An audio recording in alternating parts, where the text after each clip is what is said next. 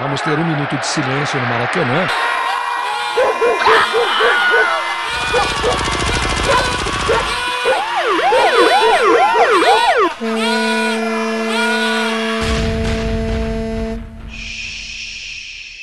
Minuto de silêncio.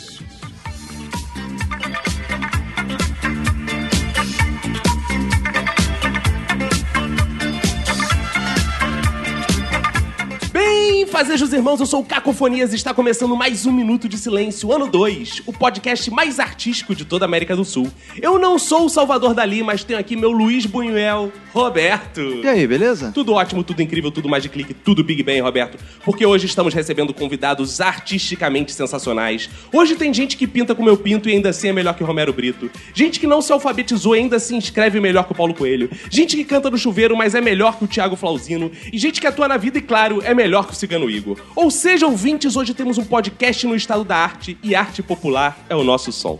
Para iniciar as apresentações, quero dedicar meu minuto de silêncio para toda empresa que coloca arte no nome. Exemplo, criarte, confeitarte, brincarte, dançarte. Ao meu lado esquerdo está ele, Roberto, para quem vai ser um minuto de silêncio. Meu minuto de silêncio vai pra quem acha que arte é pra poucos. Ao meu lado direito está ela, Manu. Meu minuto de silêncio vai pra quem nunca falou garrafão de trás pra frente. Aqui no meu corner direito está ela, Priscila Queen. Meu minuto de silêncio vai para as pessoas que tiram selfie com as obras de arte. Aqui no meu corner esquerdo, Iago Murakami. Meu minuto de silêncio vai pra todos que falam: Ah, eu podia ter feito isso. Aqui atrás de mim, Vini Correa. Meu minuto de silêncio vai pra quem acha que cu não é arte.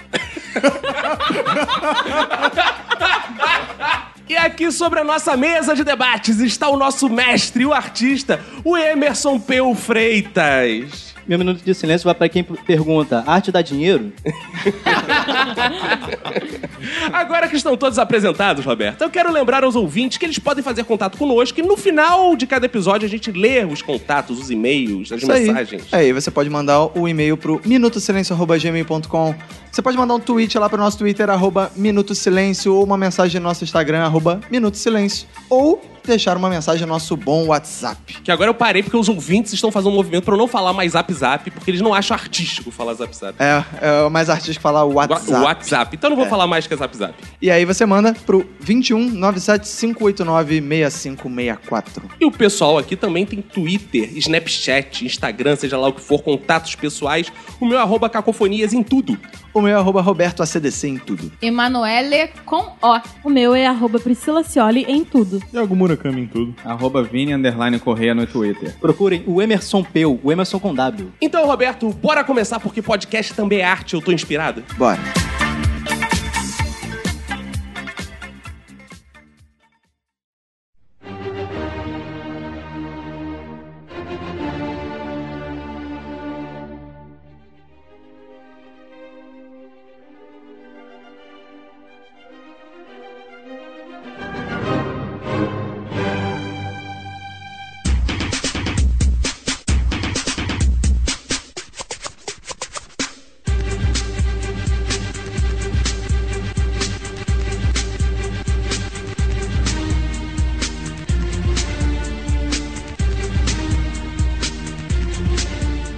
Hoje estamos aqui de forma sublime, nesse podcast sublime, para falar dessa coisa sublime que é a arte, né?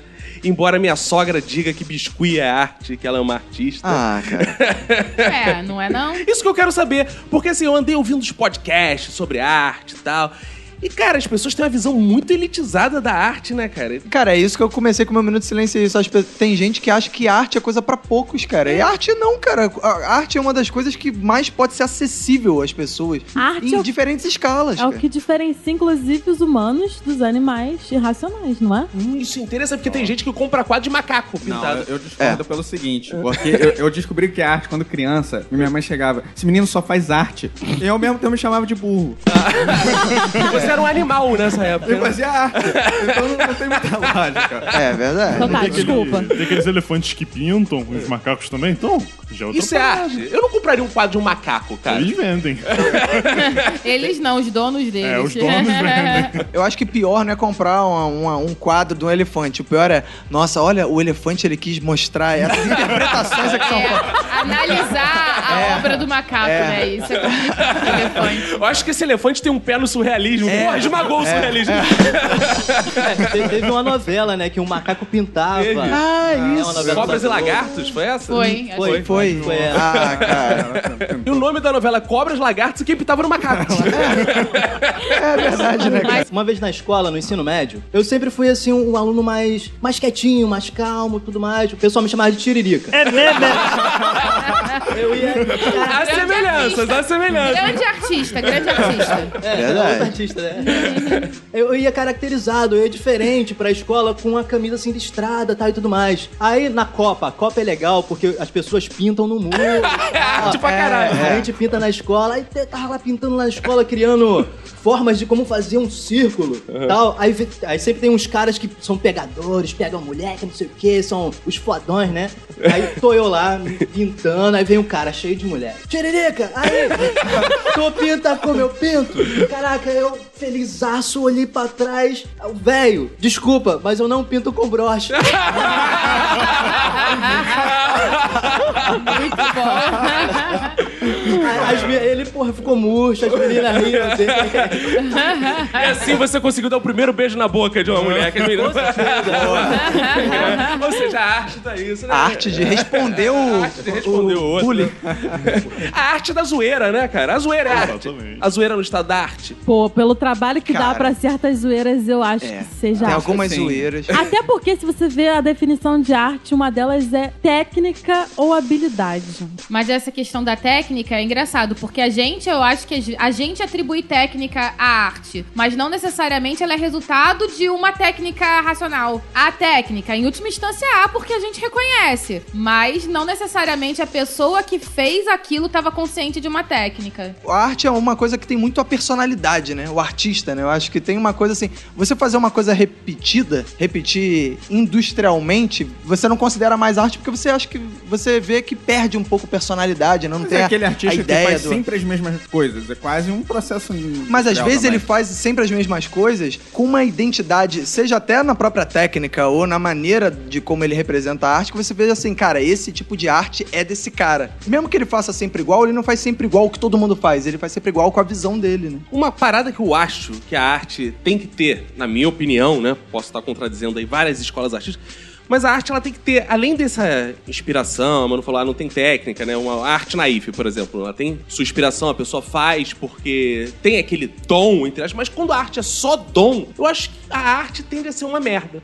Porque ela tem que ter um, um engenho também. A pessoa que não faz dia após dia, isso que tu falou, a reprodução incessante da arte. O cara achou um modelo e replicou, não tem mais trabalho naquilo. Ele já É, mas achou, não tá se necessariamente renovando. todo artista produz em série. Eu acho que o artista, a graça dele é quando ele consegue se reinventar, ele vai produzindo e vai buscando esse engenho.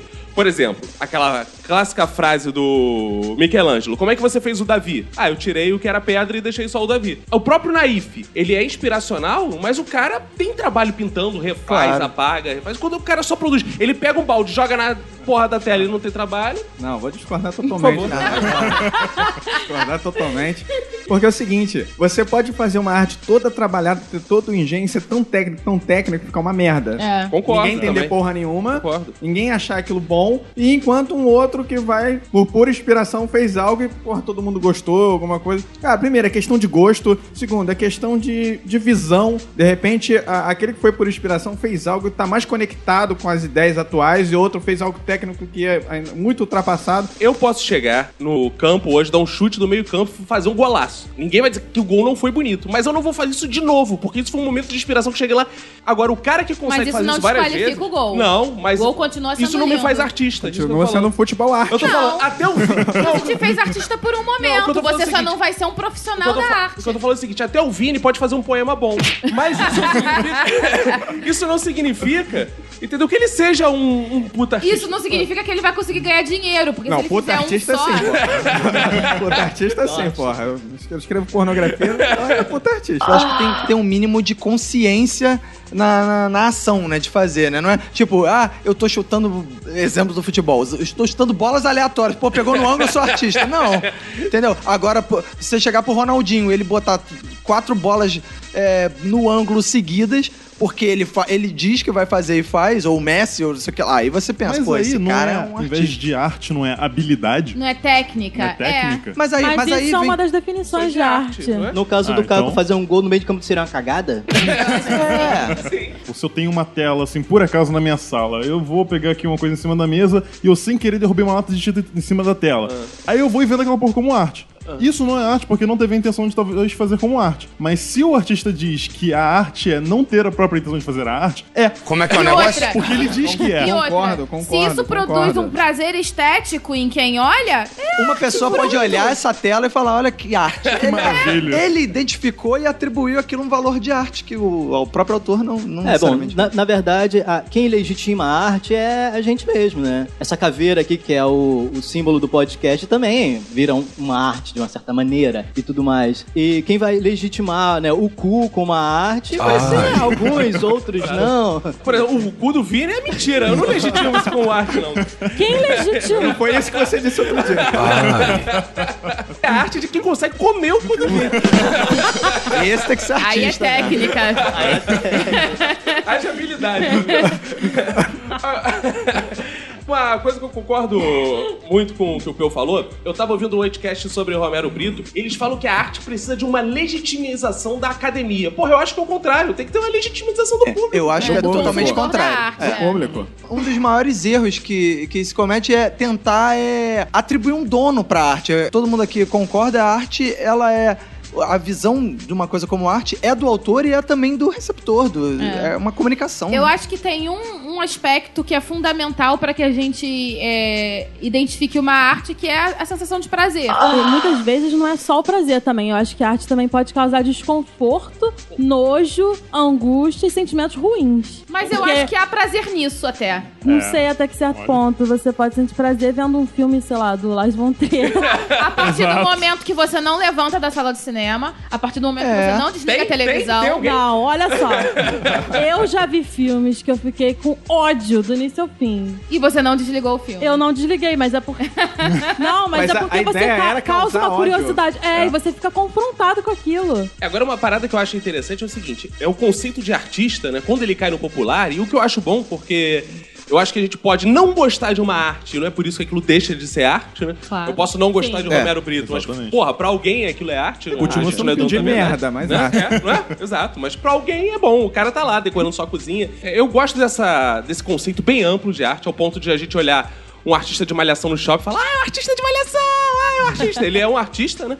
Agora, por outro lado, eu tenho uma preocupação seguinte: a partir do momento que o cara que faz malhação, ou eu encontrei no shopping o safadão, é um artista, o que, que eu digo que o Van Gogh é? Ele é artista também. Sim, ele é artista também. Você não precisa hierarquizar nada. É, quando, acho que quando uma arte perdura, ela se consolida mais como arte, assim. Ah, o ator de Malhação é artista? Ele é artista hoje, mas é, daqui a 10 anos talvez ninguém lembre dele. Ah, mas alguém lembra do Van Gogh, entendeu? Que na época, muita gente não considerava artista, os quadros dele não valiam nada. Tinha um, um cara, aí que tá, não sei se o cara era considerado como um artista ou como um copiador. Porque o cara ele era famoso porque ele falsificava pinturas raras. O cara Boa. pegava a Mona Lisa e ele repintava com o mesmo tipo de pincel, com o mesmo tipo de tinta, perfeitamente as pinturas.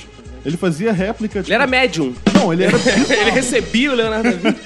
Não, ele, ele, Psicografava as Ele pegava, porque acho que tinha uma, uma parada, não sei se ele vendia posters em alta qualidade, ele pegava uma impressão grande, pegava o tamanho original da obra e ia pincelado por pincelado recriando. E o cara vendia, às vezes, pro mercado negro como obras falsificadas. Aí vem a questão, esse cara é um artista? Pra mim é. Pra mim é. Pra mim é um artista. Sim, também acho. É, no mínimo, no Ele domínio extremo da técnica. Não, mas a, a arte aí é que pode ser outra. No caso, ele não, ele não tá fazendo exatamente. Não é um artista assim de pinturas, mas ele é um artista de réplica de pintura. A arte não precisa necessariamente ser original pra ser É. arte, né? Será? Hoje em arte dia da já é malandragem. difícil, É, né? talvez ele seja um artista mais na técnica do que. Ele não criou, mas ele é um porra. Talvez. Não, ele puta criou, de ele criou uma outra técnica. Ele não criou o quadro. Não, ele mas- criou a não. técnica de Mas replicar normalmente o quadro. esses, esses artistas que fazem réplicas, eles fazem, usam a técnica idêntica com o mesmo, às às vezes com as pinceladas iguais, tá. cara. Não é o mesmo quadro. Se você colocar um do lado do outro, por mais parecido que seja, você vai ver que um Sim. tem, um tem a alma daquele pintor e outro tem a alma do, do outro. Cara, ele tem uma parada que vai na contramão da arte de hoje, porque ele é um artista que aceita o anonimato. É igual o Ghostwriter, que é um artista Exatamente. foda. Porque ele, ele mexe com a coisa que é mais importante nos artistas atuais, que é o ego. Ele se omite. Ninguém sabe. Cara, É. imagina o que é você lançar um livro ou uma pintura e ninguém sabe, tá todo mundo batendo pau pra outro e você matou o seu ego. É, Esse cara é tem artista um pra livro caralho. até do Chico Budapeste. Buarque, que é o Budapeste, que fala sobre esse dilema mesmo. Não, mas os artistas bem antigamente, bem antigamente, eles não assinavam as Exato, obras. é. O Michelangelo, não sei se começou com o Michelangelo, mas o Michelangelo que deu, ficou, deu um surto lá quando fez a Pietà, que estavam atribuindo a Pietà a outro. Ele, não, que porra é essa? Sou eu. Aí ele foi lá e talhou aqui, Michelangelo. É, e, interessante, porque na Idade Média as- os poemas circulavam, as pessoas cantavam. Anônimo. E a graça é que aquilo fosse uma parada cultural da comunidade. Todo mundo cantava e se perdia o autor. Você né? falou cultural, ainda tem a arte coletiva, que Arte é aquela produção que você não tem é, um, um só autor, que se perdeu muito. Antigamente você é, se fazia, é, cada um contribuía E acrescentando com, e Ah, que nem acrescentando. os a obra memes, então, né? Como é que é o negócio? Exatamente. Aí então a questão é foda. Meme é arte. Claro que é, coletivo. Meme é arte. Meme arte. Meme é arte. Vamos criar uma empresa. Meme é arte. Produção de memes. Meme arte. Produções de memes. E aí uma parada foda da gente pensar que Ilíada e Odisseia, que são as obras base da literatura ocidental, não se sabe que se foi Não, Homero é, de fato. não, não foi. E eram orais, era, era oral. E eram cantadas, É. geralmente, antes deles irem para as batalhas. Eles apenas teriam é, é, colocado na escrita aquela Sim. cultura oral. Vini, oral é arte. Claro. Tem que saber fazer. Tem que saber fazer. Se bater o dente é arte. Pode ser. Se der prazer.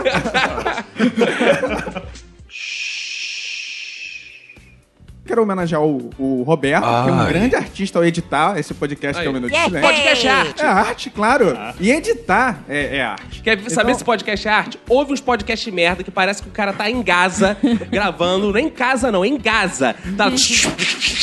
Tu não consegue entender porra nenhuma. Os caras abrem o podcast assim. E aí, gente, o que, que vamos gravar hoje? Vamos gravar aquela parada? Então vamos lá, demorou. Aí vai, começa aquela abertura de duas horas tal. E depois tá cada um no Skype. E fica É. assim, pô, vou lá dar aquela cagada que não sei o que, tá? Continua aí. Porra, mas aí não vai ter edição assim não, que eu não vou reouvir de novo. Isso é arte. Isso é qualquer porra. Podcast experimental. É não saber fazer a arte no podcast. Aliás, o que, que vocês acham quando as pessoas botam experimental no nome? É uma desculpa pra fazer uma coisa merda? Eu acho, por exemplo, humor experimental, humor que não tem graça. Eu gosto. Arte experimental, arte que geralmente o cara tá na dúvida. Assim, ele tá, ele É, tá, eu acho ele que tá é- com certo medo de dizer se é arte. de Exato, fato. ele não É, consegue isso. enquadrar perfeitamente em nenhum padrão, ele coloca o experimental. Ou, ou o contrário, ele, ele tenta fugir do, do, do modus operandi daquele tipo de arte. Aí ele coloca experimental porque ele pensa assim, talvez não reconheça. Só tô experimentando, vamos ver se dá experimentando. Na certo. verdade, ele tem medo de não ser aceito. Então ele vai, ele vai, arte experimental. Aí coloca lá. Aí fez sucesso, não sei o que lá, já deixou de ser arte Então é a experimental, mesma- agora é uma arte. Se não der, se der errado, era arte experimental. Então é a mesma coisa quando aquela pessoa fala assim, não, eu sou amador. O que, que é isso também? É, é o experimental mais merda Não, é que ainda. não pra ganha mim, dinheiro. amador é quem não ganha É, quem dinheiro. não ganha É, dinheiro. é. Tem uma obra do Duchamp, se eu não me engano, acho que é o Grande Vidro, sei lá que diabo é, que o, o Duchamp fez uma intervenção num vidro lá, tal, tal, tal. O, aí o pessoal tava levando, transportando. Aí de repente parece que deram um mole e a obra caiu e rachou um pouco. Aí o Duchamp falou: agora sim, agora a arte acabou. é isso. E É o falando- toque que faltava. É o toque que faltava. E falando essa coisa do, do artista, eu, não é, isso não é desculpa, né? Porque eu acho que eu sou muito fora da, da órbita da realidade. Esse papo de um artista maluco, né? Realmente eu sou muito. É, você é meio gentileza, é isso? Eu acho que E sim. meio gentileza também, né? Lesa, lerda, tudo. Mas fala, Tiririca. É, é- é aquela questão, eu tenho medo da sociedade que, que gosta das coisas muito certinha. E eu costumo dizer que eu não sou animador, eu não sou artista. Anim- Animador de desenho animado, tá, galera? Né? De. Eu tava imaginando você numa festa assim, ó, criançada! Eu,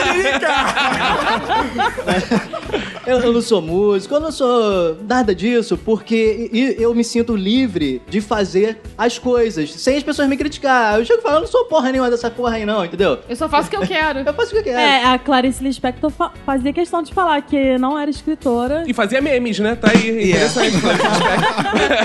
Ela é dessas. Vai, é da nossa empresa, Memarte. Como é que é? Memarte? Mamarte? Mamarte. Meme arte, produções de memes. Na marcha do vídeo. Não, te- teve uma vez que um colega meu, ele falou que lá em São Gonçalo, eu moro em São Gonçalo, galera. Lá em São Gonçalo ia ter um festival de animação. Eu falei, que porra é essa que eu, não tô sabendo de nada, festival de animação? O cara que mora na Barra da Tijuca sabia que ia ter um festival de animação. Aí eu falei, pô, vou procurar isso. É, eu e um colega meu, que a gente fazemos audiovisual, o Renan Rebelo, a gente tem um, um grupo chamado Moinhos de Vento, que a gente faz alguns audiovisuais com celulares e tudo mais. A gente quis que se informa nos, nos informamos, foi difícil achar o blog do, do evento, aí conseguimos. Havíamos lá Alexandre Martins, né, que faz o Animação, animação com S, de São Uhum. Gonçalo. Aí beleza, a gente não tinha nada pronto, nenhuma animação. Aí o Renan ligou pro cara, aí o cara falou: A parada é o seguinte, cara, eu já fechei as animações, mas se vocês até cinco dias me, me der- derem uma animação de vocês, eu coloco aqui na- no esquema. Aí eu falei, tamo dentro. Em dois dias a gente fez uma animação de dois minutos. Assim, na hora, igual uns loucos. A gente foi pegando desenho que já tinha pronto, foi juntando no outro. Aí quem tinha feito o, o- o desenho foi um desenhista de Itaboraí, o Nil Martins. Aí o Nil falou pra mim, porra, cara, você é maluco, cara? Fazendo animação assim, ah, dois dias, você é doido? Eu falei, Nil, eu não sou animador. Eu posso fazer o que eu quiser. Foda-se, O eu não tenho animador compromisso tem que cumprir regras, né? Eu não tenho Quem compromisso é, com o não. sindicato, né? Isso que é importante, né? Exatamente. Você que é um multiartista, faz a porra toda, né? Uma vez eu tava vendo uma, um Roda Viva com o Onde Jack, pra quem não conhece, é um escritor angolano. E perguntaram pra ele, ele desenha, pinta, e o cara perguntou pra ele também, assim, não é um risco você fazer uma porrada de arte, não significa que você não faça nenhuma bem? É, foi essa coisa que eu falei, essa coisa do, do- de fazer uma coisa bem já cai na Pois institucionalização. é, isso que eu ia É. perguntar. O que é fazer bem, né? É, é ser É fazer pelos o bem ao críticos. próximo. Como é que é o negócio? Cara, mas aí é que tá. Mas você vai ver, Michelangelo, Leonardo da Vinci, eles faziam uma porrada Porrada de de, coisa, coisa, né? cara. Eles não faziam bem, porra? Ah, mas também eles não tinham internet pra ficar se distraindo. eles não tinham televisão. Tinha um hater. Se tivesse Dava pra internet, fazer tudo bem, Não, cara. não. Eles tinham tempo pra caramba. se tivesse internet, faria meme. Muito bem. Não, pode você ser um artista polivalente. Tem um, tinha um pintor português, nem, ele nem podia se chamar de pintor, era Amadeu de Souza Cardoso. Ele fazia, acho que ele tinha 12 tipos de trabalhos, porque o cara fazia vitral, o cara fazia pintura, o cara fazia arquitetura, o cara fazia tudo. Poesia, o cara fazia a porra toda. E eu não acho que seja algo que, ah, mas tem que ser bom nisso, naquilo. E se a pessoa quiser fazer 12 paradas diferentes só pelo prazer de fazer, ela pode fazer. Claro. Claro. E o artista tem esse direito de poder fazer porque ele gosta, não porque as outras pessoas dizem se é bom ou não. Eu comecei desenhando desde pequeno, desde 5 anos. Eu nunca entrei assim num curso e tudo mais. Eu acho que comecei desenhando por causa da minha mãe até, porque eu ficava perturbando minha mãe na cozinha, a minha mãe falava, vai desenhar, vai desenhar." Ela não gostava de mulher que da cozinha dela. Ela te deu um incentivo, né, cara? Exato. E ela né? nem imaginava. Poxa, minha mãe só mandava eu ir cagar no mato. e, e limpar a bunda com areia. Por isso que você faz tão bem isso hoje. É verdade, eu sou uma Você artista. é artista. Exatamente. Não, Você é artista do cu, como diria o Vini. Então, então eu, eu, eu fazia alguns desenhos tal e tudo mais, papapá. Aí quando eu entrei na adolescência eu parei de desenhar, eu comecei a ter contato com o violão. Aí depois do, do, do violão eu trabalhava em obras com meu pai, né, na construção e tudo mais. Só que eu ganhava 20 conto, meu pai só me dava 20 conto pra trabalhar em obra com ele. Aí eu falei, pai, vou mais trabalhar com você não, que não dá. Tu me Aí, paga muito mal, não tá valendo a pena. Aí não dá. Aí eu fui trabalhar numa serralheria, com soldas e tudo mais, pintando as, as paradas. Aí eu não quis mais saber de faculdade, isso aí eu já tava bem, bem, bem adulto já. E não quis mais saber de faculdade. Aí um belo dia ba- bateu na cabeça, falei, caralho, olha só, que que eu, faço desenho, faço. é, aprendi a linguagem da música e tudo mais. E tô fazendo, é, trabalhando com. contorcendo ferro, tô fazendo escultura aqui. Eu- aí eu comecei a fazer animação também. A animação, a, primeira animação que eu fiz foi no Paint, no Paint no, no Windows Movie Maker. Aí, é, aí eu comecei a interligar tudo, todas as habilidades que eu ia aprendendo e, e utilizar isso. Tanto é que eu fiz um, um filme com celulares de 15 minutos. E. e- Com o Edson, celular? Não, Tu tinha feito filme com o Edson celular. Não, tu fez gravando no celular. Gravando com o celular. Ah, tá. A gente é, a gente exibiu lá em Curitiba. E até o, o ator do filme, graças a esse fela, fela da puta, que eu fiz a faculdade. Ah, o é? Hans Miller. Um abraço pra você, Hans Miller. É porque o, o- esse maluco, o nome dele é Hans Miller, né? Uhum. Um alemão. Só que é um negão desse tamanho. Esse cara era muito doido, cara. E no- até no podcast de, é, da escola, Aham. quem cola não sai da escola, o. Porra, esse cara, ele era o cara que perturbava todo mundo na sala. Ele, ele não parava em lugar assim nenhum, assim, específico. Ele ia lá, é, mexia no cabelo de um, mexia no cabelo da outra. E a caderno dele, não, na verdade, não tinha caderno, eram folhas amassadas, desenhadas, soltas na mochila. E quando chegava na hora da prova, ele dava cola. O maluco era um gênio pra mim, assim. Ele, ele tinha uma lista de 50 coisas que ele ia- queria fazer na faculdade. Aí ele virou pra mim, porra, Tiririca, tu vai, vai fazer o quê? Vai fazer faculdade de quê? Eu falei, cara, não sei, eu não, não fui criado com, com esse intuito de faculdade. Não, porra, tu desenha pra caralho aí, faz, faz arte, pô. Aí eu falei, porra, é verdade. Aí vou- ele riscou da lista dele. Não, isso aqui eu não vou fazer Já não. convenci alguém. já vai fazer. Aí, ele riscou o item, convenci alguém a fazer arte. Boa. Então, então, essa coisa de fazer mu- muitas coisas, a gente pode acabar até interligando. E por, pro mundo de hoje, é, é importante porque lá nos anos 90, o pessoal pensava assim: ah, eu vou, eu vou se fazer o quê? Vou me formar em quê? Ah, vou me formar em. Direito, medicina e engenharia. direito. Mas aí, ho- hoje em dia, não tem vaga. E aí? Mas eu tenho uma pergunta. Então, é, né, nessas multi-artes, a mulher faz, é melhor que o homem? Porque geralmente a mulher diz que o homem não consegue fazer muitas coisas ao mesmo tempo. É verdade. Mas não precisa ser ao mesmo tempo, acho que talvez seja isso. É, eu acho que vai ser uma coisinha de cada vez. Embora tenha aqueles caras que é, toca piano com o pé enquanto você tá tocando flauta, tá fazendo não sei o que, cara. Um- E é homem, como é que pode isso, cara? Não é possível. É, não é homem. Cara, quem gosta de música, o baterista, então é uma mulher. Ai. Pois Porque o é. baterista, ele É divide incrível. o cérebro em quatro Eu não consigo ter aquela coordenação de jeito nenhum, cara. Ah, E também tem aquele cara que toca forró com aquele instrumento que tem Acordeão. sanfona, piano, não sei Aí que. fica com bumbo no Não, pé. é muito difícil. É Eu, não muito cons- eu estranho. não consigo tocar punheta e segurar o celular, cai no chão. Meu Deus.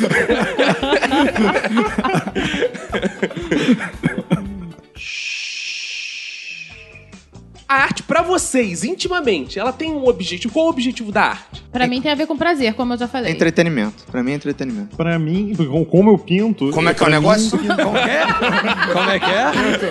O seu pinto o quê? O que, que, que, que tem Como eu seu pinto? pratico a arte da pintura, pra mim é uma distração. Não como entretenimento, mas como algo quase terapêutico. Pra Quando você, na visão de artista, é terapêutico. É. Cara, que merda, a gente tá lendo tuas doenças. hein? Toda vez que você faz uma coisa que você gosta de fazer, isso Exato. exerce um efeito terapêutico. A pessoa vai numa galeria. que eu não tenho o que fazer. Foda-se. Porque tá com não tem trabalho. A verdade é que a isso é interessante, cara. A arte, e aí a gente vai lá na fábula da formiga e. da- Qual, qual, qual, porque a, a pessoa só faz arte que não tem trabalho. Porque se tivesse trabalho, não tava fazendo arte. A grande verdade é essa, né, cara? De certa forma, assim. Porque, caralho, imagina, o cara trabalha. O Peu é prova disso, ele tava trabalhando e ele teve um insight que o trabalho dele poderia ser arte. Mas se ele fica focado naquele trabalho, você não tem tempo pra pensar em arte. O trabalho é a parada que é anti-arte. Verdade. Verdade. Isso é verdade. Eu, eu acho que pra mim a arte é criação. Pra mim. É sentir-se Deus. Pode né? ser. Porque você tá brincando de Deus, criando vidas, né? Criando mundos, realidades, né? Criando mundos, exatamente. É, é essa coisa mesmo, você poder criar. Agora, quando o pessoal chega e fala, porra, cara, fa- faz isso aqui pra mim. Lógico que eu vou fazer, mas quando vira, fica maçante todo dia, é, acho que, acho que você murcha. Vira trabalho, né? Vira trabalho. Agora, um, um amigo meu, esse que eu citei, o Hans Miller, uma vez lá na casa dele, ele passando de frente a um bar, ele viu na parede, tinha um, um pôster, né? E o cara tirou o pôster. Aí ficou a marca da cola no pôster. E ele achou aquela mancha fabulosa. E sempre, quando, sempre quando ele passa ali de frente, ele, ele fica pensando: caraca, eu quero tirar essa parede pra mim. Como é que é o negócio? a mancha é a arte. Porque foi, foi a questão da, da estética, ele gostou da disposição da mancha, da cor. Entendeu? Ele teve um- uma, uma questão sensitiva É. ali. Mas já teve um câncer de pele. Ai, que lindo, cara. Eu quero arrancar esse braço. Agora é a hora das contradições, pelo seguinte: a gente vai contar algumas histórias que a gente teve em contato com arte. Duvido que alguém conte aqui histórias de baile funk, histórias do pagode que foi com a arte popular. Isso tudo é arte, pô. Caraca aí, quero contar uma experiência que eu tive com arte. Eu tava no show de pagode, mano. Caraca aí, chegou aquela mina gostosa. Olodum. Ah, pô, pô, chega aquela, aquela morena com pandeiro, pandeiro musical. Mó pandeirão, maluco. Vocês têm experiências curiosas com arte? Independente Eu do que vocês tenho. considerem arte? hã? Eu tenho uma gafe, na verdade. É. Fui uma vez com o Iago no CCBB ver aquela exposição do Picasso. Aí Curioso, né? Você com um japonês ver o Picasso. Ah, tava esperando a piada vir esquina. Teve um quadro assim, mais diferente, que eu olhei e falei assim: Ah, esse traço aqui é super Picasso. E o Iago falou assim: Shh, fica quieta, por favor. Aí fui andando, aí eu olhei pro lado, ué, Salvador Dali. Aí eu olhei pro outro. aí eu olhei pro outro lado. Miró. Aí eu falei, puta que pariu, aquele quadro que eu vi não era Picasso. Burro. não posso fazer nada se o cara botou um traço do Picasso num quadro que não era do Picasso. Não, assim, Porque eu não vou tirar minha razão. Você não tem culpa que o Da Vinci e o Picasso têm traços tão parecidos. É, claro que não. quando a gente voltou, tá escrito na parede: o movimento modernista. Quando a gente tava na exposição do Arte Rio, que tem todo tipo de arte, tem quadro, tem privada, tem tudo. Tinha uma mulher que tava tirando foto de extintor de incêndio. Achando que era uma das paradas do quadro. Eu não tenho nada contra as pessoas tirarem foto das obras de arte, até porque eu tiro mesmo. A gente vive numa sociedade que quer compartilhar as coisas que faz, o que come, o Que sabe. se mostrar. Só dá um pequeno aviso pra galera. Dá pra digitar no Google e pegar essas fotos depois. Você não precisa tirar, não. Sim. E tem mais. O Google Street View tem uma versão de museus onde você pode andar pelos, por dentro dos museus e ver as obras. Agora, o que me irrita é o Panaca e no Museu do Louvre, que tem umas 50 pessoas em volta da Mona Lisa, vou tirar uma foto merda, com uma qualidade merda, e a cara dele não vai adicionar em nada. Meu filho, por que, que você faz isso? Porque ele quer mostrar que ele esteve ali. Mas aí ele pode tirar a um foto. check-in no Museu do Louvre. Ele pode tirar a foto do ticket de entrada. Pronto, aqui, ó. não, achei não, no mas não é a- simplesmente esteve ali na exposição, esteve ali ao lado de Mona Lisa. Pô, mas aí o cara diz, estive no Louvre e não vi a Mona Lisa. Só de sacanagem. Porra, não, cara. Não, mas eu acho que ele quis dizer o seguinte: que ele esteve diante do mesmo quadro que esteve Leonardo da Vinci. Ele esteve ali Mais como que mestre. isso, mais que isso, eu quero botar minha cara linda ali e fazer uma expressão diferente, porque outras pessoas vão também tirar foto, sabe? As pessoas vão ter- Vini, você ia tirar foto com a Mona Lisa, Com a Mona E Lisa, ainda com fazer certeza. duck face. Com pra ser certeza. uma É, expressão diferente. Claro, você está acrescentando algo àquela obra. Como é que é o Seja negócio? merda, mas está acrescentando Eu algo. recomendo quando você for, no lugar de fazer uma selfie no- com, com a obra de arte, faz uma selfless, que aí você não atrapalha. Entendeu? não é, é- é legal, tem não o é seu legal. grau artístico, você tá exercendo ali uma arte embutida, né, mostrando uma arte, exercendo outra arte. Sim. Que é a arte do Eu selfless e gosto não de atrapalha. tirar foto com a obra de arte. Aí ficam duas monas, uma do lado da outra. Uma lisa e uma crespa. A gente não podia deixar falar de Mona Lisa sem fazer o trocadilho Mona Lisa e Mona Crespa, né? Porque senão seria indecente, seria pouco artístico. Vai no Museu do Sexo em Amsterdã Ah, e botar até a imita, mão.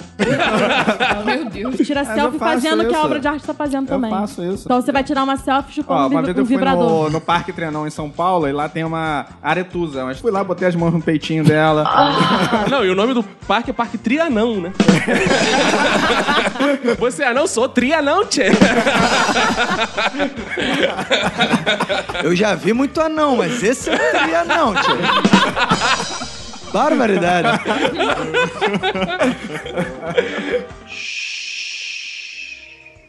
As coisas que eu faço são muito mais realistas, mais figurativo, figurativo e tal. E eu fiz uma, uma escultura pra aula de escultura na faculdade que era mais abstrato, com vergalhão de obra. Eu fiz grande, né? Eu falei, não, quero fazer uma parada grande, fazer um negócio pequenininho. Só que o meu problema é andar de ônibus tudo mais. Mas aí eu fiz um esquema que, eu, que desse pra caber no ônibus. Aí beleza, eu enrolei o, o, o bagulho num, num plástico e tal, e ficavam assim as pontas pra fora. Aí quando eu boto o pé pra fora do, do portão, o vizinho já fala logo: Fala, Peu, pô, cara, bota essa parada ali no lixo ali que os Aí já fiquei, né? Aí já fiquei bolado, já comecei o dia assim. Porque o que acontece? Eu, eu estudo à noite. E nesse dia eu, eu fui de manhã, porque eu ia pra Botafogo, uma entrevista de emprego pra um site. Eu ia fazer um desenho, desenho pro site e tal. Aí eu pensei, pô, vou de manhã, deixo esse bagulho lá na faculdade, com nome e tudo mais, e vou lá pra Botafogo. Não vou com isso aqui pra entrevista de empregos. Aí chegou na faculdade de noite tinha sido varrido. Não, qua- quase isso. Fui na faculdade. Já foi difícil no ônibus, né? O pessoal tudo olhando tal, aquela parada. Quando eu chego na faculdade, pá, aí sempre tem, um, tem inseguranças, né? Tal, tô com um negócio assim, no, pegando meu corpo assim, quase inteiro. Aí quando eu chego, os seguranças me olham assim, cochichando. E aí, cara, tu vai pra onde com essa parada aí? não, isso aqui eu, eu vou ali, eu sou aluno de arte e tudo mais. Aí o, o- o outro segurança fala pra ele: não, isso é arte, pô, deixa ele passar. Deixa... Isso aí não faz mal a ninguém, cara. Isso é um Ruela. Não, é, é porque aí eu achei muito estranho os caras me abordarem, que os caras não são, são praticamente nada ali. Aí eu falei, pô, esse dia tá muito estranho, tem uma coisa esquisita. Aí eu dei a volta na UERJ pra não passar ali no meio da UERJ que tem um montão de gente. Falei, vou dar volta pra ir pro ateliê, né? Aí quando eu dei a volta Pra, assim. ni- pra ninguém abaixar mais ainda só o né? Pois é, pois é, quando eu dei a volta assim no, no, no. pra chegar no ateliê, caraca, eu dou de frente, sabe com quem? Uma multidão e Sérgio Cabral. Era a inauguração do bandejão. Caraca, eu lembro desse dia.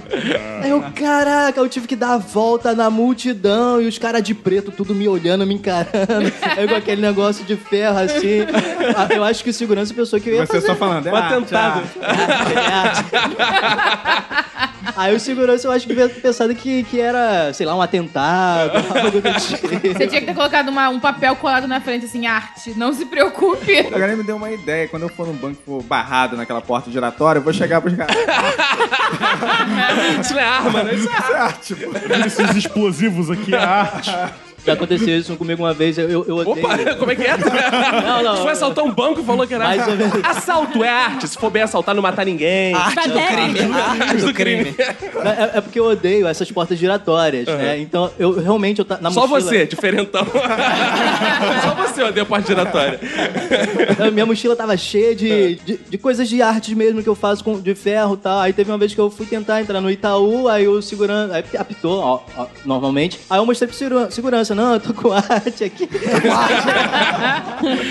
aí ele foi, aí eu falei, pô, cara, eu posso deixar a mochila com você? Porque eu tenho que resolver um problema sério. Aí eu deixei a mochilinha. Uma pergunta agora, gerou uma, uma pergunta aqui. Bandidagem é arte? Assim, olha só, os- o que, que os caras fazem no presídio, cara? Ah, eles treinam pombos pra levar pe- partes de celulares. Rato! No outro dia treinou um rato. Tu viu que o rato fazia essa Aí porra? já é ciência, né? Eles enfia o celular no cu. Cara. Caralho, se isso não é arte. É, segundo o Vini, qual é a arte? Arma, cara. Fuzil no cu, cara. Que porra é essa, cara? Os caras soltavam pipa e levava. E é deixava- experimental. É verdade. Aí deixava a pipa cair com pedaços lá de, de sei lá, de, de pó. São os artistas, são os artistas. A guerra é arte, né? Arte da guerra. Arte da guerra. Isso. Cara, o, assim, uma experiência que eu vivenciei foi num sarau de poesia. Ah, ah, todos vivenciamos. tudo? Mas você vivenciou ou você executou essa Não, experiência? vivenciei, eu, Ah. eu vi a, a ação acontecendo. Foi num, não foi no sarau que eu realizo, não, foi em um outro Ah. sarau. E aí Até tá. porque o que você realiza não é sarau, é sarral. Sarau, exatamente. E aí, o, no sarau, várias pessoas se apresentando lá, dizendo seus poemas, até que chega um rapaz com certos problemas mentais e começa a recitar o poema dele. É interessante porque geralmente em sarau, às vezes, depara com pessoas assim. Como é que é o negócio? Com problemas mentais. Faz todo sentido. Olha, um poeta fazendo. Isso é uma declaração polêmica. Todo, todo poeta tem um pouco de maluco. Ele começou a recitar um poema dele, não tinha nada a ver com nada, nem pessoas olhando assim, tentando entender e tal, e ele recitando, aí que de repente ele ia, aí tirava um sapato. Aí beleza, e continuava recitando. E não tinha nada a ver com sapato, tirar sapato, falava lá as coisas. E aí de repente. Tem uma pedra no meio do caminho, no meio do caminho, tira essa não, era poema dele, que era gigantesco. Ah. É, devia ser maior do que o que o vídeo escreveu. Ah, vai comer o E pau. ele recitando, recitando, ele tirou o, segundo sapato. E aí ia recitando, recitando. Aí tirou o terceiro sapato. Ah. É arte, isso é. É, isso é arte. Aí o cara vai tirar o terceiro sapato. É, ele não, ele não tinha três pernas. Ó. Como você pode garantir isso? Então, aí deixa eu contar. Foi, continuou. Aí foi tirando, aí foi, tirou meia. Aí foi, tirou a segunda meia. O pessoal foi ficando tenso né, na, na plateia. E aí começou a tirar a blusa, ficou sem camisa, tirou a calça, até ficar de cueca. E, ele, é, e aí ficou recitando, e o poema não tinha nada a ver com isso, nada a ver com isso. E ele recitando lá de cueca, e todo mundo tenso pra ver o grande finale se o cara ia tirar a calça. Aí ele vinha, dava uma baixadinha na calça, recitando, e levantava de novo. Aí todo mundo tenso. Ele ia tirar a porra do... Ou seja, acabou que no final a maior arte ali não era o poema, era se ele tirava ou não a calça. Era era o pinto dele. Entendeu? Até que no final o cara tirou. Ele ficou peladão lá no meio. Isso foi na, dentro de uma faculdade, inclusive. Ficou peladão E recitando alguém botou o dinheiro poema. na coxa dele? Não, Aí Botou come- onde dinheiro? O cara tá pelado, vai botar dinheiro no cu. Aí ele tirou a cueca e começou o sarral. Aí ele foi sarrando geral. Fez juiz Porque é sarrando geral, sarral. Então Vini está habilitado pra dizer que o cara não tinha três pernas. Ah, entendi. Sabe o que eu acho engraçado nesses eventos, tipo sarau, assim, é que vai uma galera e tem sempre. A pessoa fica naquela coisa assim, eu tenho que reconhecer a arte, né? Exato. Só que às vezes ele não. Cara, o cara falou lá, declamou alguma coisa e ele não conectou com aquela porra, mas ele fica assim, tem. E aí você vê assim, ninguém tá reagindo à parada. E de repente acaba, aí o cara. Uou, mas tu vê que... Bravo! Eu sempre faço isso. É, tu que é uma obrigação, assim, de que tu... Caraca, eu, eu, eu tenho que mostrar que Mas eu eu acho que entendi, isso né? é empatia. Você se coloca no lugar do cara ali que terminou de. Pô, imagina. você Mas às tá vezes lá é vergonha das pessoas Não, do lado, tipo, agora- Ih, ele não entendeu. Pô, vou mostrar que eu entendi pra caralho, que eu, porra, reconheci essa Agora mesmo eu e a Manu, a gente foi no lançamento de um filme de um amigo e outro amigo que estava assistindo, é, acabou o filme e não teve reação nenhuma, porque lançamento, o- os autores estão ali, né, Pré-estreia, cara? né? Pré-estreia e tal, então... É. Aí ele falou, vou puxar, vou puxar aí. É. Aí não encaixou. Aí não- não Aí ele, rolou. caraca, caraca, vou puxar mais. Oh! Aí tudo... Quem É. puxou? Quem Um puxou? amigo amigo nosso. nosso. Era um amigo nosso lançando e outro amigo nosso assistindo. Aí quem lançou, quem fez o filme, puxou a Não, não. Não. O amigo Ah, de tá. solidariedade puxou. Ah, tá. entendeu? É como se fosse sua mãe no seu. Linda! Não Igual a, a dona Florinda, que o Kiko vai recitar e vai. Tesouro! Mais tesouro! um, mais um! Caraca, isso é muito vergonha. Sempre tem essa coisa de aplaudir no final, né? Por que que as pessoas É igual... ficam É, é igual... Não, e eu tô aplaudir todos, né? Todo mundo que vai lá, é todo mundo muito bom, né? É igual o show, às vezes você vai num show, às vezes num restaurante que tem um músico, às vezes de jazz. Pô, jazz tem um trilhão de música, cara. A menos que você seja fanático por jazz, não- muitas vezes você não conhece a música. E aí, tipo, às vezes o cara tá numa pausa, né? Aí, uou, aí o maluco o cara continua a tocar, sabe? Aí, tipo, tu fica, caralho, eu aplaudo ou não aplaudo essa porra? Já acabou ou não acabou? Uma merda, porque tu fica- também fica sem graça de. Vai que a música acabou e ninguém aplaudiu, né, cara? Eu tenho uma experiência pra contar também. É, em primeiro lugar, queria dizer que eu concordo com o Caco quando ele falou que a arte é coisa de desocupado, né? Que só faz Sem arte dúvida. quem. só aprecia arte quem não tem nada pra fazer. Na época da faculdade Isso foi é a bom, época- tá? Isso é bom. ótimo, É, É, não, maravilhoso. é Não, ótimo. ter nada pra fazer é muito bom. É um objetivo de vida pra A arte do ócio. Durante a faculdade, a gente, eu e, e Caco, a gente ia sempre pro centro da cidade, pros museus, centros culturais, ia muito ao teatro. A gente sempre tava nessa porque a gente tinha tempo, né? E a gente pagava meia entrada. Então, né, facilitava tudo. E aí a gente cansava de assistir coisas que a gente nem sabia exatamente o que era. Se a gente via que tava rolando, a gente ia. E era barato? Aí que a gente ia mesmo. Teve uma vez que a gente foi barato. ver é, uma ópera no João Caetano, foi o Pagador de Promessas. Porra, foi a muito co- maneiro. Não, foi horrível. Não, foi maneiro. Não, Foi horrível. não foi, foi maneiro. Porque tinha. é, o público era, sei lá, 80% alunos de escola. Pública. Maneiro. É. Não, cara, eles ficavam falando, gritando durante a ópera. Cara, foi imagina você assistir uma ópera como se fosse uma luta de MMA. Os caras viram, olha! Eles. A galera aplaudiu o A tempo todo, parecia um show de pagode. Toda foi ópera bizarro. tem um pé na viadagem, né, cara? Então quando via com aquelas coisas, olha, olha, olha, eles. Cara, eu achei maneiro, porque assim, cara, provavelmente é- era a primeira vez que aquelas pessoas viram uma ópera, porque eu. Talvez a última Era um também. cara que tava na Não. faculdade, era a primeira vez que tava vendo uma E ópera. pra uma pessoa que não foi tão rígida, tipo, quero ver muito essa ópera, a reação passou a ser um entretenimento Exato. secundário, né? Mas tipo, aí, porra. o que virou mais arte, eu não então. atingi o meu objetivo, né? Que era ficar lá em paz vendo a ópera. Não, mas eu achei e foda. não Eu, gostei pra caralho, achei muito divertido. Mas nessa mesma época, como a gente ia assistir coisas assim, sem, nem, sem muito critério, a gente foi assistir a um espetáculo de dança contemporânea Ah, legal. chamado O Anfarrag. Como é que é o negócio? Eu não sabia o que era o Anfarrag. Nem eu. A gente leu uma descrição muito subjetiva, como vocês podem imaginar, uma descrição de um espetáculo de dança contemporânea que envolvia ecologia e sustentabilidade. e a gente falou, pô, tamo de bobeira, vamos lá? Chamamos barato. uma amiga, é, tá barato, meia entrada. Chamamos uma amiga nossa bailarina, O Eric. o Eric, que grava sempre com a gente. E fomos no Centro Cultural da Justiça Federal. Aham. Na- lá na Cinelândia e tal, e fomos cheios de expectativa. Chegamos lá, estava vazio. Normal. As, pessoas Mas que não tá vazio. valorizam. Tá vazio pra caralho. As pessoas não valorizam a arte. Deve ser bom, deve Esse ser tipo bom. de espetáculo fica vazio mesmo. Olhamos para o palco, o que havia sobre o palco? Garrafões. De água. Garrafões de 20 litros de água, sabe? Aham. Aqueles que vira no bebedouro. São 20 litros Ah, aquilo? Acho que é 20 litros. 20 litros, né? Muitos garrafões, muitos garrafões. O palco estava repleto de garrafões. E vocês repararam uma coisa? O Anfarrag é garrafão de trás pra frente. Ah, caralho. O nome do espetáculo Era o garrafão. de trás pra frente. E o espetáculo consistia em. Dançar na boquinha da garrafa.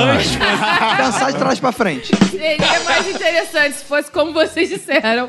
Mas o espetáculo consistia em dançarinos, eram uns dois, três dançarinos. Eles ficavam sobre os garrafões que estavam acumulados em um lado do palco. E sobre os garrafões, eles, andando sobre eles, eles levavam os garrafões pro outro lado do palco. Era só isso? Calma aí. Não, o espetáculo. Calma aí, eles, carre... eles pegavam o garrafão e levavam pro outro lado. Tipo, eu tenho certeza que era o espetáculo, não eram os carregadores que estavam lá. Eu não Estavam sei. vazios. Não sei de onde ela tirou que eram dançarinos, porque só porque eles É, porque chamavam de era um de dança contemporânea. Mas tocava música, pelo menos? Não, então, música. ficava Ah, tá. uma música assim. Vocês chegaram cedo, Aí o cara pegava o garrafão, levava pra um lado pro outro. Cara, a, a peça inteira, a dança, sei lá que porra era, era eles mudando o garrafão de um lado pro outro. Ficava... Vocês chegaram cedo, eles ainda estavam montando o palco. Era o contra-regragem lá. do- Cara, eu já tava tão puto. No final me recusei a aplaudir. Eu acho que teve um senhor que tava na nossa frente que levantou e ficou. É. Devia ser o pai de um dos bailarinos, Foi provavelmente. só aí, foi assim, foi triste. Foi, Foi uma triste. experiência bastante traumática. Depois disso, eu não Mas- fui a nenhum espetáculo de dança contemporânea. Mas eles tinham alguma habilidade de andar em cima das garrafas? Ah, Eles andavam como era possível andar, assim, sabe? Nem Não- batucar, tipo, stomp, pega a garrafa. Não, Não, não, era mover os, ah, os garrafões de um lado para o outro. A grande leitura da arte que aquele senhor que aplaudiu estava fazendo, que é isso. Isso tá mostrando a banalidade dos dias de hoje. Como as pessoas estão ali sendo usadas como simples ferramentas de tirar uma coisa do lado pro outro. E como a música se tornou tão digital, uma música tão mecânica, sem graça. Então aquele espetáculo nada mais representava que a frivolidade da vida. Que Como é que é o negócio? Exatamente. Cara, informação demais pra eu entender tudo isso, né? Exatamente. Eu então, não fui capaz, não de um fui capaz de desfrutar do momento. Então toda vez que minha mãe chegar no mercado e mandar eu levar as Coca-Colas pra dentro de casa, se tiver vai- fundo musical, eu sou uma dançarina. Se você Não. fosse rebolando, Porque você não ocupou a- com a banalidade o espaço da arte. Porque o teatro é o espaço da arte. É igual o do Champ. Lá, né? Ele levou o mictório pra lá. A gente tava vendo um grande mictório ah, arte então só pode ser dentro do teatro? Não, não, mas esse Não, tipo de arte tem tem que que ser dentro do teatro, senão você não sabe o que é. Ah, eu Pra acho. você saber, é arte porque Tem está que no tirar teatro. algo de um lugar e levar pra um lugar que ele não pertence. Recentemente teve um aluno que foi ele- eletrocutado, né? Na Não, faculdade. mas peraí, peraí, para tudo. Ele morreu? Não. Ah, não foi eletrocutado então. Ah, então não foi eletrocutado, ele só tomou uma descarga. Tomar descarga elétrica. Isso foi na faculdade. Ele era dançarino até. Ele, o pessoal aplaudiu ele porque pensou que ele tava fazendo uma Ah, é performance. É. O cara ficou, acho que tava, tava, tava dando problema. Não saiu no jornal isso, é, é recente isso. Isso foi em Pernambuco, cara. Caraca, essa arte aí é choque, malandro. Choque de monstro. Chocante. É, isso é muito chave. Aluno de arte é foda, tava aplaudindo, morrendo, tá ligado? Que Venha, venha, Chaves, larga isso aí. Não fica. Aí no final tá todo um colégio inteiro assim, sacudindo. É porque ali na região tinha um, tinha um poste e tal, e tinha um gramadinho, o pessoal levava alguns choques ali, mas eram leves. Ah, claro. Então o pessoal tava é, meio que fazendo. O pessoal pensou que tivesse sido um protesto dele. Caraca, o maluco virou o Billy Elliot. E- Ele, sei lá, deu a sorte de colocar a mão no poste, sei lá, e tomar uma descarga maior e ficou, e disse ele, quase um minuto ali. Caralho. Tremendo e o pessoal aplaudindo ele. Maravilhoso. Deve ter sido bem mais legal que o Farhad. Mas também tinha um até parecido com o do Vinícius, que também era um acontecimento, um happening, né? Que era de, um, de uma menina que tava recitando poesia é, de forma mais performática. Por quê? Ela era filmada dentro de casa, isso tinha uma plateia, ela chamou assim os amigos mais íntimos. Ela tava na sala, tirou todos os móveis, pegou o papelzinho assim, caderno, com uma poesia escrita e começou a recitar. Só que o único detalhe é que ela tava recitando por Ela cima de um. começou a exci- excitar. Recitar, tá? Em cima de uma frigideira com comida, alguma coisa assim. E com as pernas abertas sem ter comida. E do nada, entre a poesia, ela meio que decorou o texto, é massa, papel, joga fora, rasga a leg e começa a mijar dentro da Me frigideira. lembrou bastante o sanduíche de buceta. Mas só que, assim, pelo vídeo não dava pra ver, porque era uma, Esse era cima. Era o sopa de mijo. E aí? E é isso. E depois? Ela fez Não, o quê todo com o ela foi, terminou, rasgou, mijou, terminou de recitar a poesia e todo mundo aplaudiu. Bravo! Cara, neguinho aplaude o que eu faço todo dia no banheiro, cara. Como faz essa porra? Caralho. Manu, a Manu nunca te aplaude quando você mija, né? Mas que de cagar, tá, mijar. Você é objetivo, você faz no banheiro, tem que levar isso pra fora teatro, do banheiro. É, exatamente. Teatro. Você tem que botar dentro do ambiente da arte. Boa. Aplaudia ou não aplaudia, mas eu dava tchau pro meu cocô. Como é que é o negócio?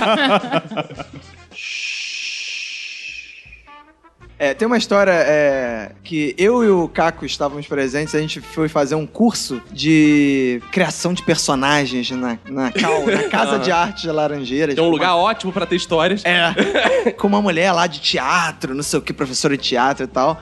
E até aí tudo bem. Aí ela chegou e falou assim: olha só, eu vou colocar umas imagens aqui e vocês vão atribuir personagens dessas imagens e criar uma história. E aí eu criei uma história e eu fazia uma piada na história. Quando, aí ela pedia pra todo mundo ler o texto. Quando eu li o texto, ela falou assim: nossa, nossa, olha esse texto que profundo, né? E aí quando a professora fala, as pessoas ficam: caraca, realmente. Nossa, é mesmo. E eu achei É. que fosse uma piada. E todo mundo, é, e todo mundo que tinha olhado pra mim no início, quando eu me apresentei e disse- disse que era engenheiro, tinha falado, ah, sei o que lá, todo mundo ficou assim, me olhando com uma cara de, nossa, a- nossa, que elogio. Nossa, é, é muito profundo Bravo. isso. Ah, é, só faltou isso. Eu fiquei, eu fiquei olhando pro, pro Caco e ele ficou olhando pra mim e a gente ficou segurando o riso, assim, tipo, que porra é essa? Virou arte, cara. Virou arte. Você viu? Ele saiu daquele propósito pra ele atingir Cara, outro. mas é a coisa mais fácil que você chegar. Alguém comentou de um filme e você fala, não, porque esse filme tem aquela cena que é foda, que não sei o quê. Cara, a tendência das pessoas que estão do lado é, realmente, isso não É. sei o quê. Não, é de fato, isso aí tem uma leitura que não sei. As pessoas entram nessa vibe, elas É, gostam. E se nesse- você der um discurso, então, você vai falar, não, porque o autor representou, porque aí você faz, até cita outros autores, não sei o que lá, a pessoa embarca na sua. E nesse curso ainda tinha uma outra parada que é o seguinte: tinha um segundo exercício lá que você tinha que é, pegar um, um tema lá e criar uma história, sempre a mesma coisa. Aí tinha um padre na turma. E o padre era escritor também. E aí, primeiro que o padre com- começou distribuindo os livros dele, e os livros dele eram um Caralho, livro sensacional. ultra bizarro. Ultra, ultra. Imagina um padre escrevendo assim, Fulaninha. pontos eróticos pra adolescente. E aí, e aí, todo, e aí todo mundo foi lendo as suas histórias e tava ok. Era a história tinha, tinha a ver com um soldado, tinha uma- um soldado que invade um teatro e não sei o que lá e tal. E todo mundo contou história, às vezes fazendo referência à ditadura, como se fosse uma história de época e tudo mais. Chegou no padre, o padre padre.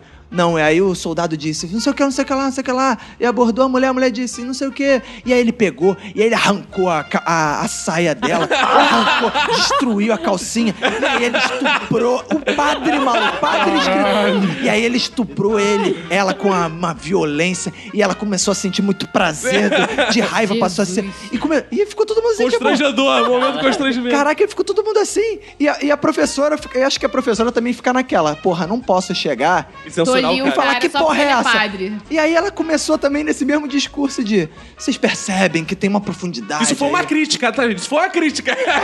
Por favor, não foi? Diz que Caraca, foi. Não foi um desejo E reprimido. o mais bizarro, cara, era um padre. O maluco tava com, tipo, com um terço no pescoço, e não sei o que lá, com a Bíblia. E o maluco, cara, a parada mais violenta e transgressora era do padre, cara. Isso me lembrou uma vez lá na, na escola, quando eu era muito pequeno, devia ter uns 10 anos, eu acho. É, 10, 10, 10 anos, na Copa de 94. O, a professora pediu pra gente fazer um, um desenho, assim, em cinco folhas de papel ofício. Aí eu fiz o gol do Romário, né? É, eu contei o gol do Romário, assim, em cinco folhas. No final, eu botei todos os times, eu não lembro qual foi o time, o, o, outro, o contrário, né? Aí eu botei todos os times de, de, de mãos dadas, estourando fogos. A professora olhou aquilo, falou, nossa, A paz mundial. chamou a minha mãe, a professora chorava, aí eu, eu não entendia nada né, que estava acontecendo. Aí falou, falou com minha mãe, não, toma cuidado com ele, que ele é um artista. Como é que é o negócio? Cuidado, é um artista perigosíssimo. Não, Pode ir pra bandidagem. isso aí quando eu fui pra, pra outra escola... Toma cuidado que ele não vai querer trabalhar, esse vagabundo. É verdade, é verdade. Quando eu fui pra outra escola também, a, a- uma escola informou a outra escola pra, pra me incentivar, assim, e tudo mais. Mas deram um valor, assim, que eu não, não entendia pra, pra coisa. E eu só, eu só Pra quis... você na- era só um gol, né? Era só um gol. Uma vez eu tava em Teresópolis, né, na casa de uma amiga minha, aliás, beijo, Bia. Vou falar mal agora do teu curso de teatro, não se, Que Não se- isso, olha não aí. se zangue comigo. Mas ela me chamou, né, ela na época fazia curso de teatro, e me chamou pra ir numa aula, fazer uma aula experimental com ela, e ver se eu gostava e tudo mais. E já tem um nome experimental. E a Pri tá acostumada com grandes professores de teatro, tem essa diferença É, também. o Caco foi meu professor de teatro. Cheguei no curso, a professora queria que todo mundo fizesse uma roda, começasse a falar um pouco de si, né? E depois a gente começou uma coisa que foi assim: ela pediu para todo mundo fechar os olhos e regredir. Boa. Ai, você virou uma plantinha. Não, Não, planta não. virou um bebê. Olha, eu sei Caraca, que aquilo é parecia uma sessão espírita. Por quê? Ela foi falando que a gente tinha que voltar a ser criança, voltar pra barriga dentro da mãe. Daí eu já ficava assim, como é que é o negócio? Por quê? yeah. tinha um tatame, uns tatames no chão, e todo mundo foi deitando com os olhos fechados e tinha que simular um feto. Você tinha que voltar a ser um embrião. Não me perguntem o porquê disso. Eu sei que no final, a única lição que eu tirei disso tudo é que eu não sabia fazer um feto. Burro! Ah, o Iago vai te mostrar como é que faz.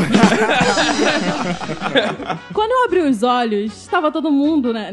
Todo mundo tava de olho fechado. As pessoas estavam parecendo um feto mesmo, de lado, assim, encolhidas. E eu estava com as mãos pra cima, parecendo um cachorro esperando carinho. Que, que, que é isso? Aí eu falei, gente, eu vim aqui pra pagar papel de ridículo. O que, que é isso? Enfim, ainda bem que todo mundo tava de olho fechado, só eu que tava rindo de todo mundo. tu que acha que todo mundo tava de olho fechado, que só você que é espertona. Cara, tem uma história emblemática com arte que é o seguinte: eu fiz faculdade de letras, literatura, e eu puxava matérias que não eram da minha grade, às vezes, porque eu gostava de fazer outras matérias, assim, com professores que eu gostava. E eu tinha um professor que eu achava foda, que o nome dele era Luiz Maffei. Porra, a aula de literatura dele é foda, ele recitava. Assim, 90% dos alunos dormiam, mas eu adorava a aula do cara, porque ele lia os poemas e dava Ele uma era interpretação dos performático, poemas. É, eu me amarrava naquilo, achava mal barato e tal. E eu, porra, fiquei amigo do cara, comecei a conversar com ele, pô, que maneiro, ele me indicava os livros e tal. Até que, um belo dia, eu descubro que ele, além de ser vascaíno, ter medo de avião e gostar de literatura portuguesa igual a mim, ele me apresenta uma grande novidade, que ele tinha um CD de música. Caralho, o cara tem um CD de música, deve ser foda, né? Esse tipo Chico Buarque. Aí peguei, o cara me deu o CD de música dele, falei, pô, peguei o CD e tal. Fui, eu vim em casa, né? Caralho, professor, literatura foda e tal. Escritor tal, botei o CD dele. No que eu dou o play, o CD era. A menina morta. Guitarra. Tan, tan, tan. A menina.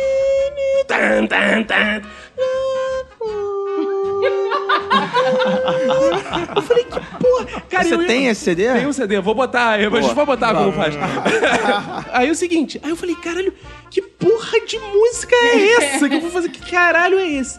Eu peguei a música e fui passando e pá, pá, só, só barulhos, porque assim, é uma, uma música experimental, digamos assim. Porque assim, é pá, umas paradas que não formam uma música, entendeu? São barulhos que não compõem uma Aquela, música. aquela, com- aquela descrição tradicional de música, melodia, harmonia e ritmo não se Caralho, enquadra, por isso que é moderno, experimental. É. E no meio tinha, assim, por trás dessa música, ou por cima, não sei, tinham é, poesias sendo recitadas de- dessa forma, assim. "Ah, né?" E beleza, aí eu peguei e fui ver o CD. Quando eu olho assim, o nome do guitarrista, Michael Jan Correia Machado. É o caralho, Michael Jan foi um cara que estudou no colégio comigo, Com o. Roberto, cara. Eu falei, como é que porra é essa, cara? Tem um amigo meu do colégio fazendo essa porra. Aí eu, na hora, mandei um e-mail pra ele, né? Falei, mas Fei, que é esse o Michael Jan? Ele falou, esse autor mesmo. O autor das guitarras infernais, mandou assim. cara, o cara era conhecido no colégio como o Maiquinho, Michael Porra, cara. Porque, Michael to- Porra, ouvinte porque o nome dele, é, porque o nome dele era Mi- Michael, se escrevia assim, e toda vez que uma professora lia Michael, ele lá de trás da sala gritava Michael Porra! Exatamente isso, cara. Exatamente isso. Não, e não bastava isso, o nome dele acho que era Michael, acho que se pronunciava Michael Ian. Ian, e as e pessoas falavam Michel Jean, Michel Jean. Michel Jam. Cara, cara, é uma merda, cara. Cara, e, e- aí eu, o, o- cara, eu fiquei com esse CD até hoje. Eu tenho que arrumar um jeito de colocar isso pros ouvintes ouvirem, que é sensacional, cara. Foi uma experiência, assim, fantástica artística. Teve uma exposição da Yaoi Kusama no CCBB. Quem? Yaoi Kusama é uma, uma artista japonesa. Ah. Que ela tinha obsessão por pirocas. Ai. Isso. E as Ventais em pessoas. geral. Peraí, pelo, pelo quê? Por pirocas. Ah, se interessou, se interessou. Se fosse outra japonesa que era por bolinhas. Não, é- é- e as pessoas É, é entram. outra, É, é essa piroca. mesma. Exatamente. É porque você não deve ter entendido. Poxa, você não foi na sala certa. Não. Você foi só na das bolinhas, é antessala. O pior ainda é que tem gente que pode não ter entendido. Porque tinha uma sala com vários espelhos Só e, entendeu várias, porque o Iago te explicou, fala a verdade. e várias pirocas brancas ignorou, ignorou. quem cala consente. com bolinhas vermelhas. E as pessoas tiravam foto no meio daquilo e postavam no Facebook. Eu fico pensando assim, cara, será que as pessoas sabem o que, que é Cara, isso? aquilo era uma piroca? Ah, Várias. E tirou uma foto sentada em cima. assim, tinha a foto beijando a parada. não sabia. Cara, eu tirei uma agarradinho. né? Ai. Tinha um que era um vestido, que o vestido, em vez de ser tecido, eram vários perus. Não reparou essa porra, não? Era de pele mesmo de peru, não? Eu não, Não, sei como é tudo uma na piroca. exposição dessa mulher tinha É, formato ou era piroca ou era círculo. Também tem uma história aqui do, do meu amigo, o Renan. Você vê como ele é tão sutil na coisa. Uma vez a gente tá assistindo uma. Lá no Sesc, uma peça de teatro. Não sei se era teatro ou se era dança, tudo bem. Aí no final a gente foi falar com, com um dos atores e tal e tudo mais. Aí o ator falou pra gente assim que tinha se, se baseado no Clint pra fazer a, a- peça, né? Uhum. Aí o Renan olhando assim, Clint Eastwood?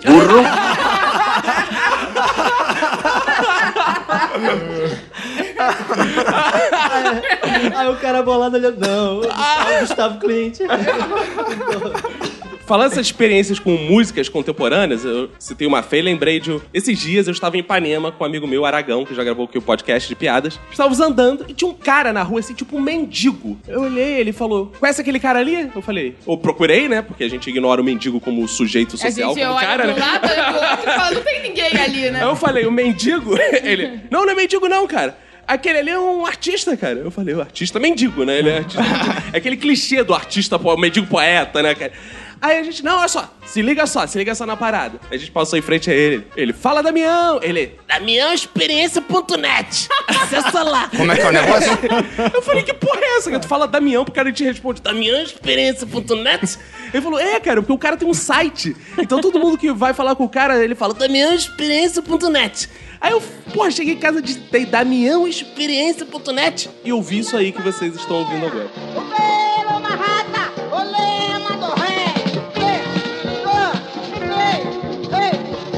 Eu gosto de mulher, é, é mulher lésbica. Eu só gosto de mulher, é mulher lésbica. Oh, porque a mulher é lésbica, ela é muito mais inteligente do que as outras mulheres. Eu só gosto de mulher, é lésbica, é lésbica, é lésbica, é lésbica, porque são as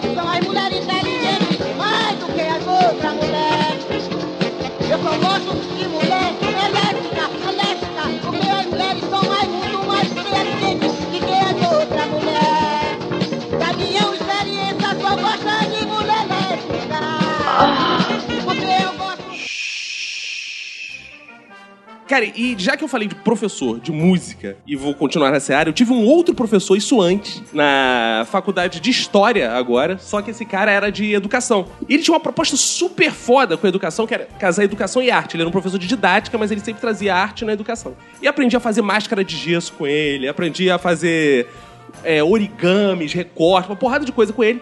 Mas tinha uma- duas paradas com ele que eram assim, surrealistas, que era o seguinte. Uma é que ele se apresentava como Batone, mas que o nome dele não era Batone, era Valdir. Porque um belo dia ele resolveu se chamar Batone e escreveu uma carta pra toda a família dele que o nome a partir dali deveria ser Batone agora. Ah, Um- legal. Foi um nome artístico que ele adotou.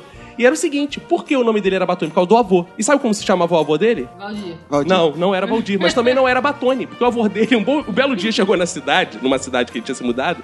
Chegou lá e as pessoas falaram assim: Fala Batone, não, não sou Batone, não. Mas, cara, tu é igualzinho o cara que eh, morava aqui, que era Batone, e morreu. Aí nem começou a Chama chamar ele de Batone. Tipo, foda-se, tu E parece. ele, em homenagem ao avô, que não era Batone, ele adotou o nome de Batone. Como é que é o negócio?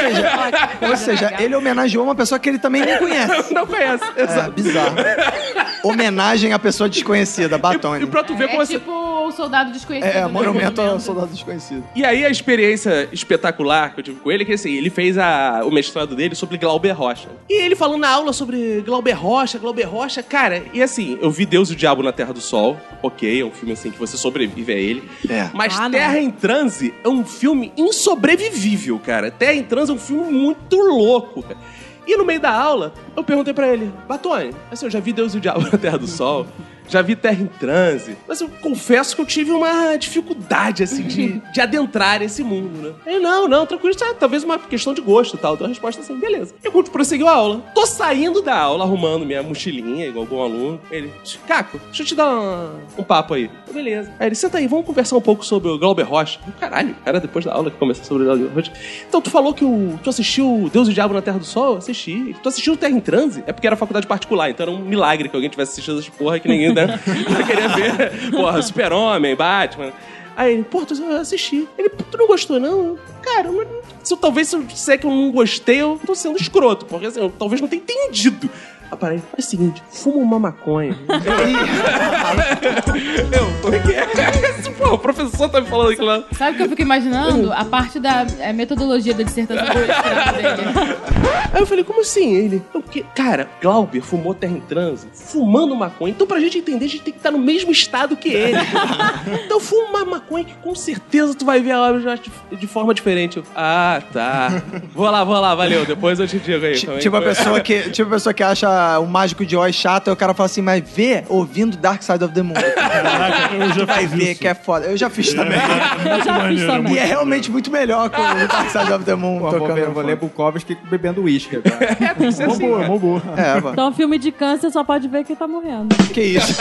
O cara vai ver culpa das estrelas, ele não entende, porque ele não tá com câncer pra entender. Ele precisa ter esse, esse alcance, assim, mental. Eu queria perguntar pro Vini se o minuto de silêncio dele foi em homenagem àquela peça teatral em que os atores tinham que ficar enfiando o dedo no cu. Ah, pessoas. Era exatamente o que até ia falar agora que ninguém discutiu isso. A- aquela. isso tá- virou polêmica aí, né? De botar dedo no cu, cheirar o cu do outro. Você achou isso Esse- sensacional, Ah, né? Não, não participei. Sentiu, sentiu o despeito. não pude botar o dedo no cu do outro.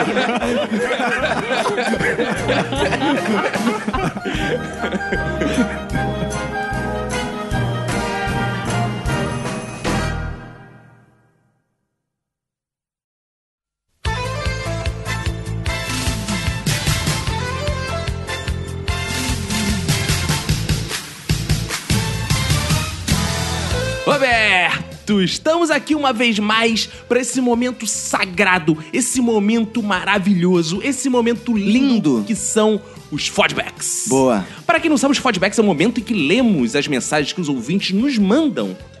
E eu queria começar também fazendo um agradecimento antes de lermos as mensagens, Roberto. Faz. Mandar um beijo para nossa grande Ana Elisa Baicon. Ana Elisa Bacon. Que ela mandou presente pro meu filho, que ainda nem nasceu, já tá. já- ainda nem nasceu, já tá ganhando presente, cara. Ana Elisa Olha Bacon aí. nunca mandou um presente pra mim.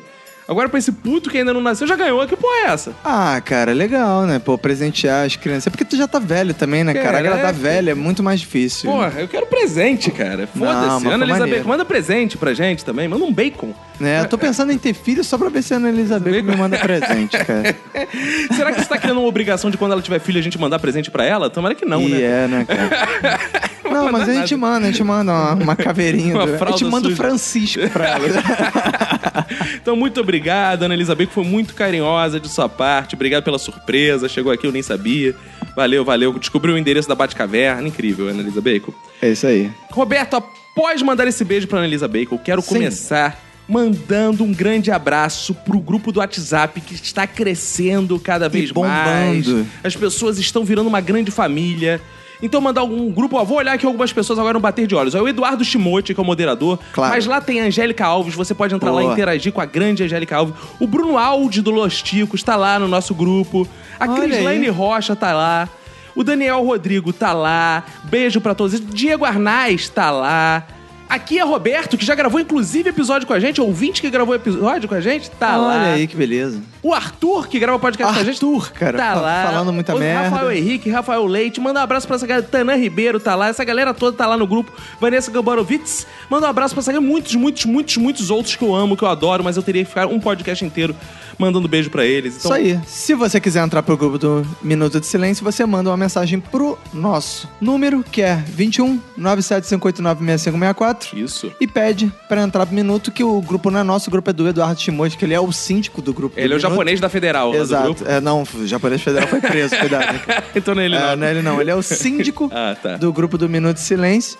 E aí a gente encaminha você pro grupo, aí você vai, junta lá com a galera e... E vai aí ter o grande encontro do Rio de Janeiro que está sendo Boa. organizado pelo Tanã Ribeiro. Então, ouvinte, Olha se você é aí. do Rio de Janeiro, procure pelo Tanã Ribeiro que ele vai te passar Entre as no grupo, entre no grupo do Exato. Minuto de Silêncio, você vai saber como vai ser o encontro da galera do Minuto de Silêncio com a lindo. nossa sensacional presença Isso aí. alcoolizadamente. Isso aí. E, Roberto, nossos ouvintes são tão bons que dentre deles ainda há alguns deuses, Roberto. Exato. Qual foi a nossa trindade da semana? Cara, a nossa trindade de hoje começa com a Jéssica dos Santos. Jéssica dos Santos, Roberto, que a Jéssica dos Santos aqui no Facebook conseguiu marcas impressionantes que ela compartilhou o episódio pra nada mais, nada menos que 50 pessoas. Olha aí. 50. Jéssica dos coisa Santos de Pereira. deusa, né? Muito obrigado. Seu Porque- batom é lindo. Jéssica. Exato. E o nome dela é Jéssica. Jéssica. Cara, outro ouvinte Deus da semana é o bom Felipe Gomes. Felipe Gomes, Olha Roberto, aí. que ganhou pelo visto a disputa que ele fez lá com a Crislaine Rocha, né? Fez. É. Porque ele compartilhou o episódio com 45 pessoas. Crislaine, e aí, Crislaine? Vai deixar É. barato assim isso? É, Crislaine é, deixou Crislaine, Vamos lá, você, semana. você pode mais. E é- olha que ela era ouvinte Deus, Deusa hein? na semana passada, É. hein, Crislaine? Vamos lá. E pra fechar nossa trindade, temos a Suzana Lobato. Suzana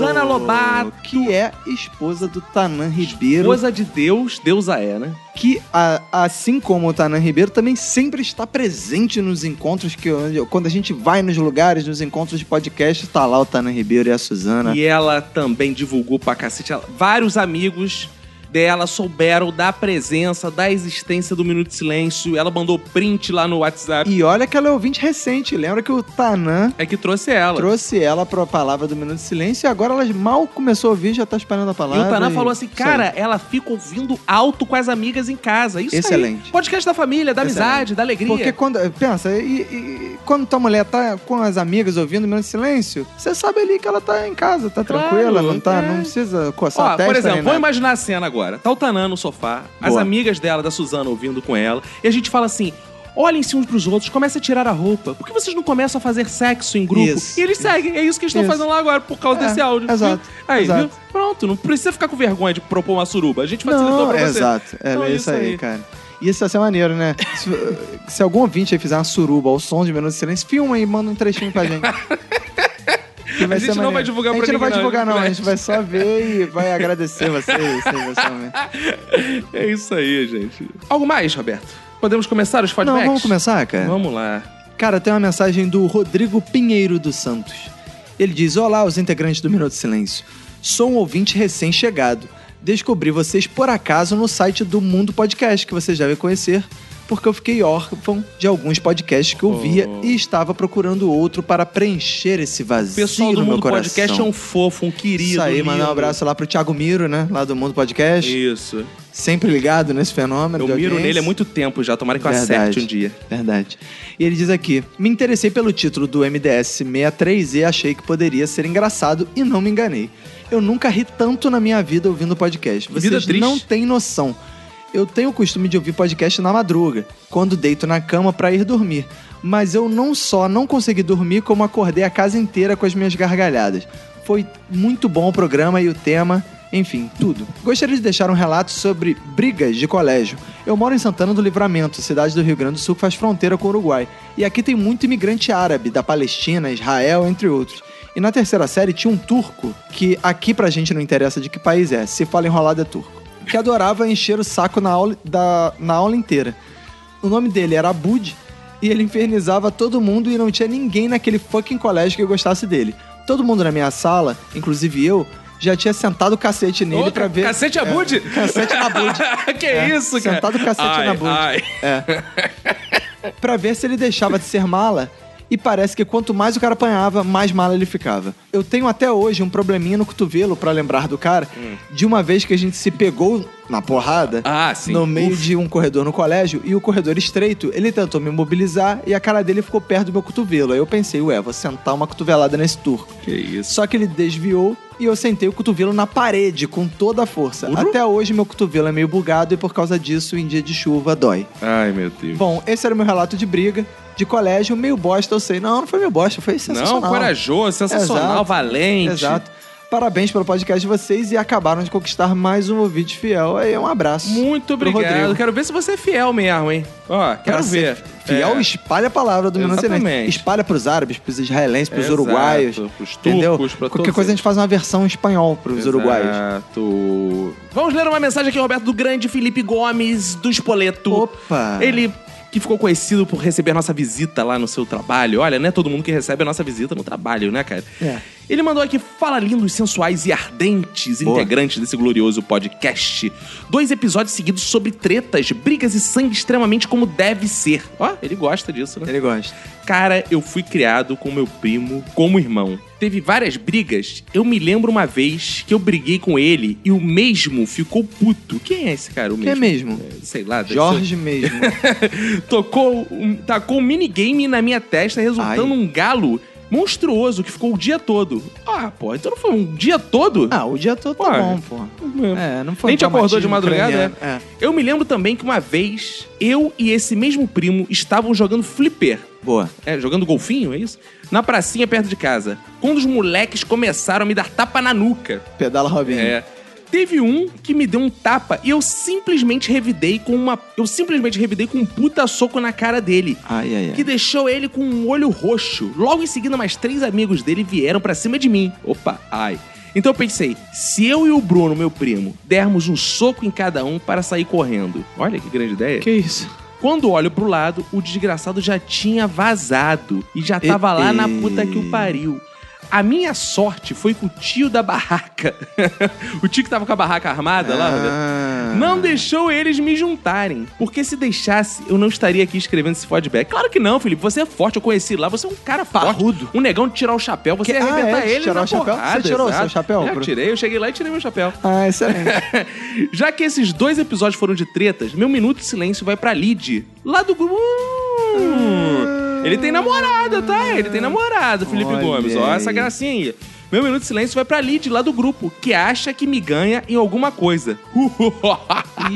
ah, risada maligna. Caralho. Abraço para vocês. E ganha. Que, quem Olha tá disputando, polêmica no é? grupo do Minuto de Silêncio, Ah, hein? me ganha o quê? Me ganha um beijo? Será que é isso? É, tem que ir lá no grupo pra conferir. Me ganha o coração? Será que é, É, isso? olha aí. Ó, Felipe, a mãe dos teus filhos. Ó, Felipe vai ser pai esse mês ainda, hein?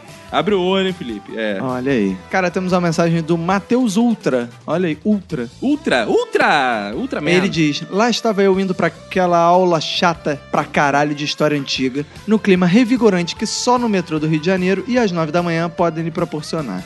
Até que, quando chegamos na central, toda a população do estado se amontoou naquele vagão que já estava a temperatura ambiente de seca do Nordeste. Já habituado com as luxuosidades do transporte público carioca, me conformei em me escorar na porta oposta da multidão que entrava em passo de guerra, praticamente sendo esmagado por ela. Tudo normal, com exceção de um rapaz gordo e careca, olha aí, que ficou me atochando com a sua barriga. O seu rosto apenas uns 30 centímetros do meu. Sem sacanagem, eu podia contar cada pentelho que esse filho da puta tinha no Que nariz. isso? E o pior é que ele não parava de me encarar, arregalando os olhos de um modo meio freak. Opa. Que situação de merda. Eu, num calor do caralho, indo pra aula escrota, um metrô lotado, sendo esmagado por um gordo que revelara bons indícios de psicopatia. Mas não, nem tudo estava perdido. Carregava em meu coração e em meus ouvidos a palavra do minuto, e a contagiante locução de cacofonias, e o aí beleza elegantemente comedido do Roberto. Eu sou elegante mesmo, eu É sou verdade, elegante. lindo. É. Que abençoam todas as manhãs desde que comecei a ouvir o programa. Graças à treta com o Anticast, aliás. Olha aí, como é que pode, né? Viu aí? A treta espalha a palavra, Roberto. Então, naquele momento, encurralado pelo tal gordo que me encarava com aquele olhar de tinhoso, a palavra do minuto me abençoou com a sua graça e benevolência. Olha, Ao fazerem uma piada extremamente maldosa e ofensiva com um deficiente mental que adjetivava todas as suas frases com a palavra tarado e você errou que não é tarado, é erótico. erótico. Não pude conter as risadas que afloravam no campo seco e infértil que antes era minha garganta. A Angélica é Alves de- adorou essa parte também, ela É. comentou. é. E comecei a gargalhar de um modo extremamente alto, atraindo a atenção de todo o vagão para a minha pessoa. No entanto, o gordo psicopata da Kombi se afugentou com a graça do minuto. Ele se assustou com o meu acesso de riso e simplesmente parou de me encarar com aqueles olhos de Hannibal, que exagerou no bacon, e lentamente se afastou como pôde para o lado, atochando algum herege qualquer com a sua sapiência abdominal. Sim, um- a palavra do minuto tem poder. Obrigado por me salvarem dos perigos do mundo, dos homens e por divertirem meus dias com suas vozes e piadas sexualmente grotescas. Aliás, esse é o primeiro e-mail que mando para um podcast, mesmo que já acompanhe a mídia há uns 5 anos, ou seja, sacudam essa linguinha arábica para mais um infiel convertido pela palavra. Vamos lá então. Pra quem não sabe, lá, lá, lá, lá, lá significa o Roberto vai dar a bunda pra você. Não, mentira. Ah, não, não é isso não, né? Significa que o Caco vai dar a bunda pra você. Significa seja bem-vindo e muito obrigado por mandar seu primeiro e-mail para Para o um Minuto pod- de Silêncio, sendo um podcast, ele sendo então fato. Beijo. É, não é bem isso não. Ouve o episódio anterior que a gente explica melhor. Beijo em vossas bundas e um abraço para quem for da sua família. Olha aí, cheio de gracinha, o Ultra. Temos aqui o grande Diogo Rodrigues, lá da galera do HAL. Olha o. Bob. Bob. Ele tá aqui de Bob escrevendo, Roberto. Fala, galera do Minuto de Silêncio. Venho aqui para parabenizar pelo ótimo episódio sobre carinho e amor ao próximo. Foi tão impactante que nosso menino lobo revelou traumas familiares que ninguém da galera do Hall conhecia. Oh. É, cara, dizem, eu já ouvi falar por aí que os participantes da galera do Hall ficam melhores no Minuto de Silêncio, né? É? Não sei é o por que que isso, dizem né? É por o que aí, dizem né? por aí. Por aí. E olha que são mais de 10 anos de porra de go- amizade. Aí. É, mas não é tão É, amizade. amizade, assim. né? Porque ter amizade com o Mogli deve ser meio difícil também. Que isso. Me emocionei com o reencontro do Mogli com o irmão. Eu também. Me Também. surpreendi. Principalmente com a história de abuso, né? Para É. finalizar, estou no aguardo do crossover com o pessoal do Anticast. Vai ser em breve. Eles já confirmaram aí que até a, a Copa de 2053 53, mais ou vai ter menos, Copa lá, vai, vai gravar vai, com a gravar gente. com a gente, né? Boa. É, obviamente, contando com a participação especial do Afonso 3D. Quero ver se ele é brabo mesmo. Afinal, segundo ele, encarou blogueiros inimigos que ele não podia contar em uma das mãos. É, cara. É isso aí. Ele cara. é nosso brabão, um cara sinistro, Afonso 3D. É, isso aí. É isso aí. Um abraço aí pro Diogo Bob. Parabéns ao pai fresco. Ah, é, um pai fresco ele, É? né? Acabou de É. nascer o Acabou de filho nascer. dele. Cara, tu- tá todo mundo tendo filho É, nessa Felipe, porra, né? Felipe, Você. Bob, eu, é. Olha aí. Vamos lá. Cara, tem uma mensagem do Garcia Renato. E ele diz: a benção bem fazer. Opa, benção. Me diverti horrores com esse último episódio e lhes dou. Eu acho legal quem fala horrores. ah, eu achei horrores, eu ri horrores. Eu achei engraçado. Horrores. Horrores. Me diverti horrores com esse último episódio e lhes dou os parabéns por terem sobrevivido ao colégio de vocês. É, é, coisas do subúrbio carioca. Tenho certeza que ele não foi usado como base para o roteiro da série American Horror Story. Não, não foi usado, infelizmente. Mas poderia. Não sou de brigar e não tenho nenhum caô para escrever sobre o assunto. Entretanto, só estou enviando essa mensagem porque uma guria do grupo falou que ia amassar a minha fuça se eu não andasse. Pá, Olha, esse grupo tá danado, hein? eu cara? acho que foi a Crislane Bach que falou. Olha essa guria. Caraca, mano. Tá animado o grupo, hein, cara. Isso aí, um abraço pro Garcia Renato. Alexander Ávila, ele diz o seguinte: Bem, fazejos, irmãos. Boa. Antes de começar, meu minuto de silêncio vai para aqueles que pagam de machão, mas quando a mãe deles xinga eles, ele chora igual menininha. Ó. Ok. Eu nunca tretei na vida. Mentira, já tretei sim. Quando tinha incríveis sete anos, um amigo meu Ai. começou a falar merda sobre o meu pai. Que é um merda mesmo. Que isso? Ele falou eu- isso? Exato. Olha aí. E eu não gostei muito. O que eu fiz? Soquei a cara do Lazarento. Do pai dele? não, do mi- amigo, Ah, né? tá. Ou não sei, se o pai dele é um merda, talvez tenha sido o próprio pai, né? Soquei a cara do Lazarento. é, é. Acabei quebrando o nariz do mesmo. Olha o menos banho de novo. Esse cara tá arrumando Mesmo. confusão pra caralho. Caralho, esse mesmo, mano. Episódio de porradaria apareceu o mesmo direto aí. Caraca, Jorge mesmo tá, tá no grupo, tá arrumando tumulto em qualquer lugar, cara. Sem saber que eu havia feito isso, mas eu sou um cara da paz. paz na nuca, paz nas costelas, paz na cabeça. Que, que mensagem é Só essa? tem maluco nessa porra, cara. Viram? Eu sou um santo com chifres. Ih, cara. Cara, cada vez eu gosto mais da audiência do Minuto de Cara, Silêncio, eu não cara. sei se as mensagens dele são zoeira ou comprometedoras, cara. É assustador, cara. Na oitava série ou nono ano para os dias exatas, em minha sala para os dias exatas. Caralho, excelente, cara, tá em, em minha sala haviam uma dupla de irmãos gêmeos Nossa. sempre que eles chegavam na sala começavam a socar todos e eu sempre era o que apanhava junto com os outros. Como assim? Ué, eles. Caralho. Ele sempre batia em todo mundo. E eu era sempre que quem apanhava junto com junto com os outros. Ah. Você não é todos, cara? Você batia em todos, batia em você, porra. certo dia ele passou dando rasteira em quem estava no caminho. Nesse momento, quando ele foi passar a rasteira em mim, eu incorporei um jogador de futebol e, E- meti um chutão no pé de um deles. Resultado, quebrei o dedão do pé dele. Caralho. Caralho, o cara quebrou nariz, quebrou É. pé. Nunca mais o vi na escola. Caraca, espero que tenha morrido para aprender a não ser valentão. Que isso? Bom, é isso. Espero que esse e-mail não tenha ficado grande. Abraço a todos e eu quero pegar a Manu, pois eu Que quero é isso? treta nessa porra. Olha aí, Que cara. beleza, cara. Ainda bem que você tem bom gosto. Você só não vai ter condições de pegar, né? Mas tudo bem, bom gosto você tem. Abraço Eu acho que isso foi um desafio, hein? Ih. Cara, temos a mensagem do Pedro Cristófori. Opa! E ele diz: Gostaria de agradecer em primeiro lugar a Suzana Lobato e ao Tana Ribeiro por terem feito com que eu escutasse vocês. Eu migrei do Rio de Janeiro para Campo Grande e isso já faz cinco anos. Caraca! Olha aí, cara, Tanã e Suzana. Tanã, que casal lindo, que, casal, casal, querido. né, cara? Que casal querido, isso mesmo. né? Tem apenas uma semana que escuto vocês, e o primeiro podcast que escutei foi o Minuto do Lado B Carioca, que me fez relembrar muitas coisas que já tinha esquecido. Minha dica para novos ouvintes é que nunca escutem pela primeira vez o Minuto de Silêncio perto da hora de dormir. Eu, nerd, escutei lá para as 23 horas, logo depois de sair da faculdade, não consegui ir dormir. Isso porque eu não parava de rir e lembrar das coisas legais que já tinha me esquecido. Exemplo, meu irmão estudou no colégio Arte Instrução. Opa! É a segunda pessoa que menciona ter estudado lá. hein? Olha aí, hein? Coitado, mas deve estar tá, deve tá preso essa altura do campeonato, né, cara? Se não, se não tem podcast, tá preso. Tá preso. Aí eu entrei numa saga de escutar todos os episódios para compreender todas as referências citadas no podcast que viriam. E aí ele diz em relação ao minuto de modinhas, caraca, o cara resolveu Boa, fazer resumão do feedbacks retro, retroativos. Boa. Vocês esqueceram de falar do pager que todos queriam ter pendurados na cintura e a maioria tinha um fake que só mostrava as horas, caralho. Isso é muita pimbice, né, meu irmão? Tamagotchi, chinelo, chinelo da Kenner, Tamagotchi a gente falou, pô. É, tênis Kelme, tênis da Sandy, o famoso Nike 4 molas, mola maluca, Batbag, Batbag eu lembro essa porra.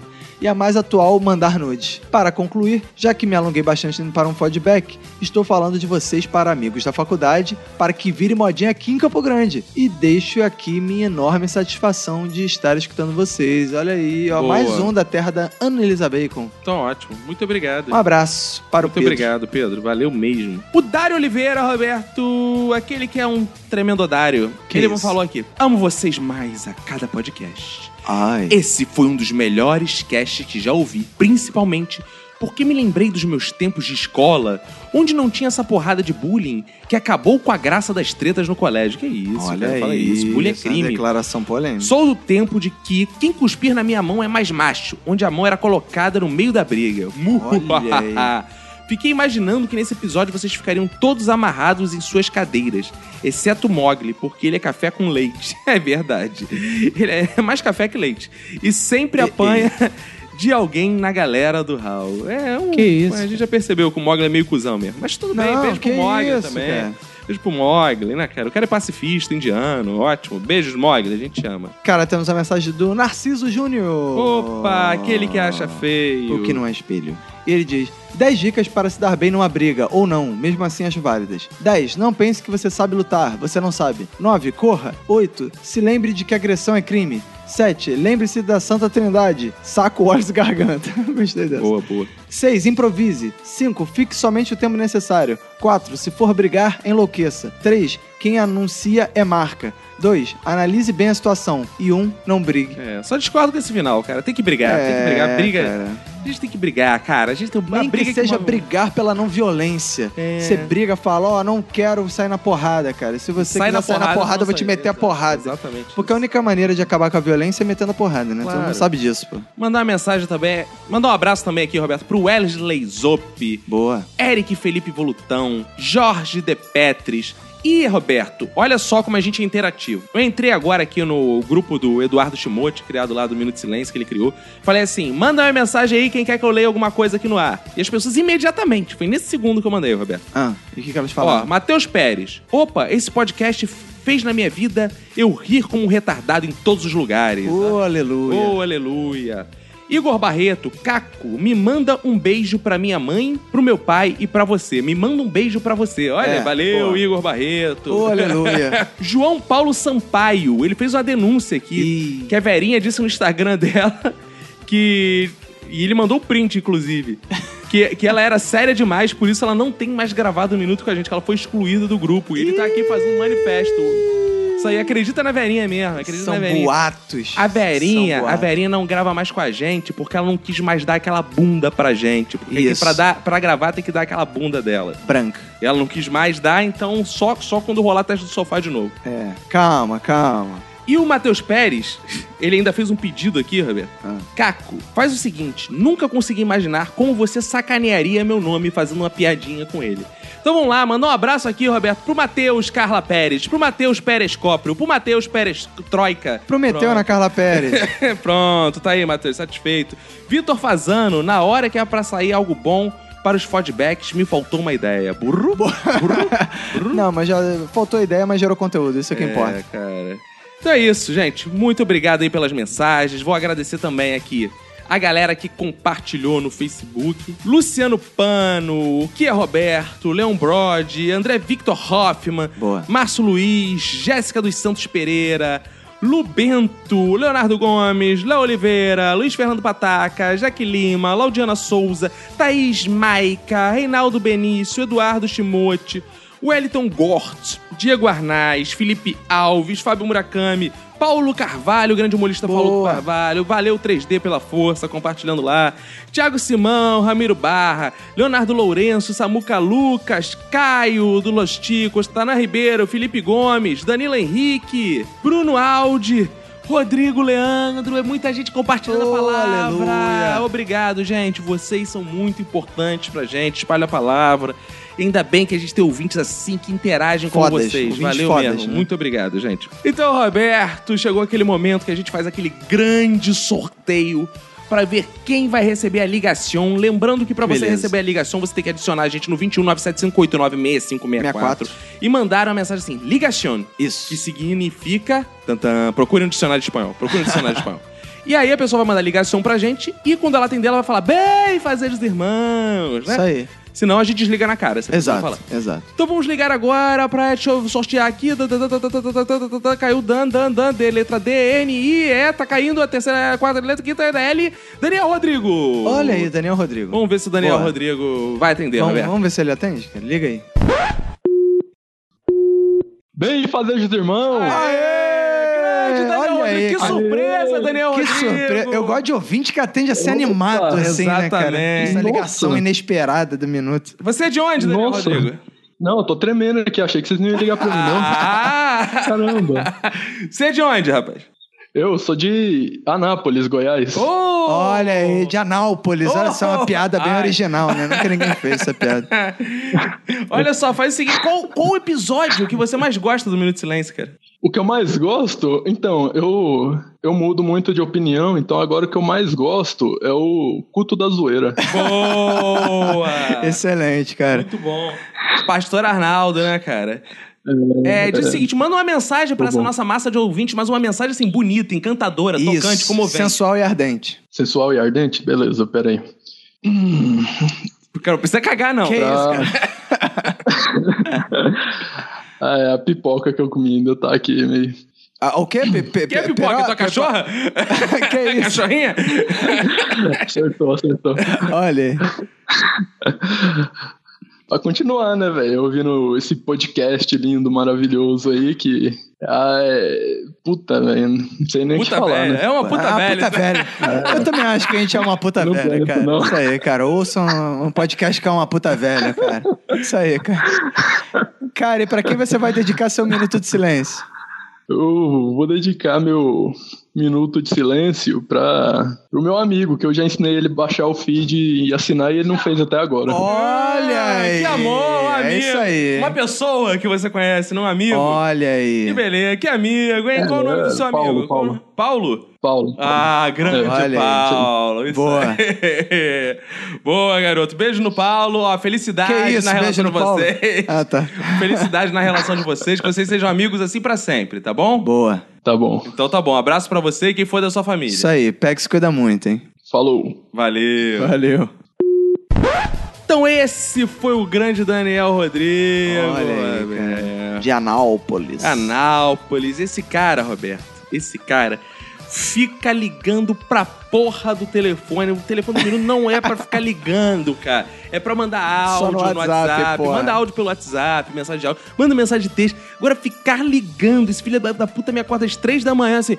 Ê, Caco! Caco, Caco! Fala com a voz do Eu podcast. te você- amo, eu te amo, fala com a voz do podcast, caralho. Se me ama, vem dar uma mamada no meu pau, Daniel. Que isso? Mas foi lindo, Não, foi muito cara. gentil aí, Foi né? legal, muito gente boa ele. Valeu, Daniel Muito. A gente te ama também, muito obrigado. Então é isso, né, cara? Missão cumprida por hoje. É isso. Isso é aí, né, cara? Um abraço pra você e pra quem for da sua família. Então pegue e se cuida muito.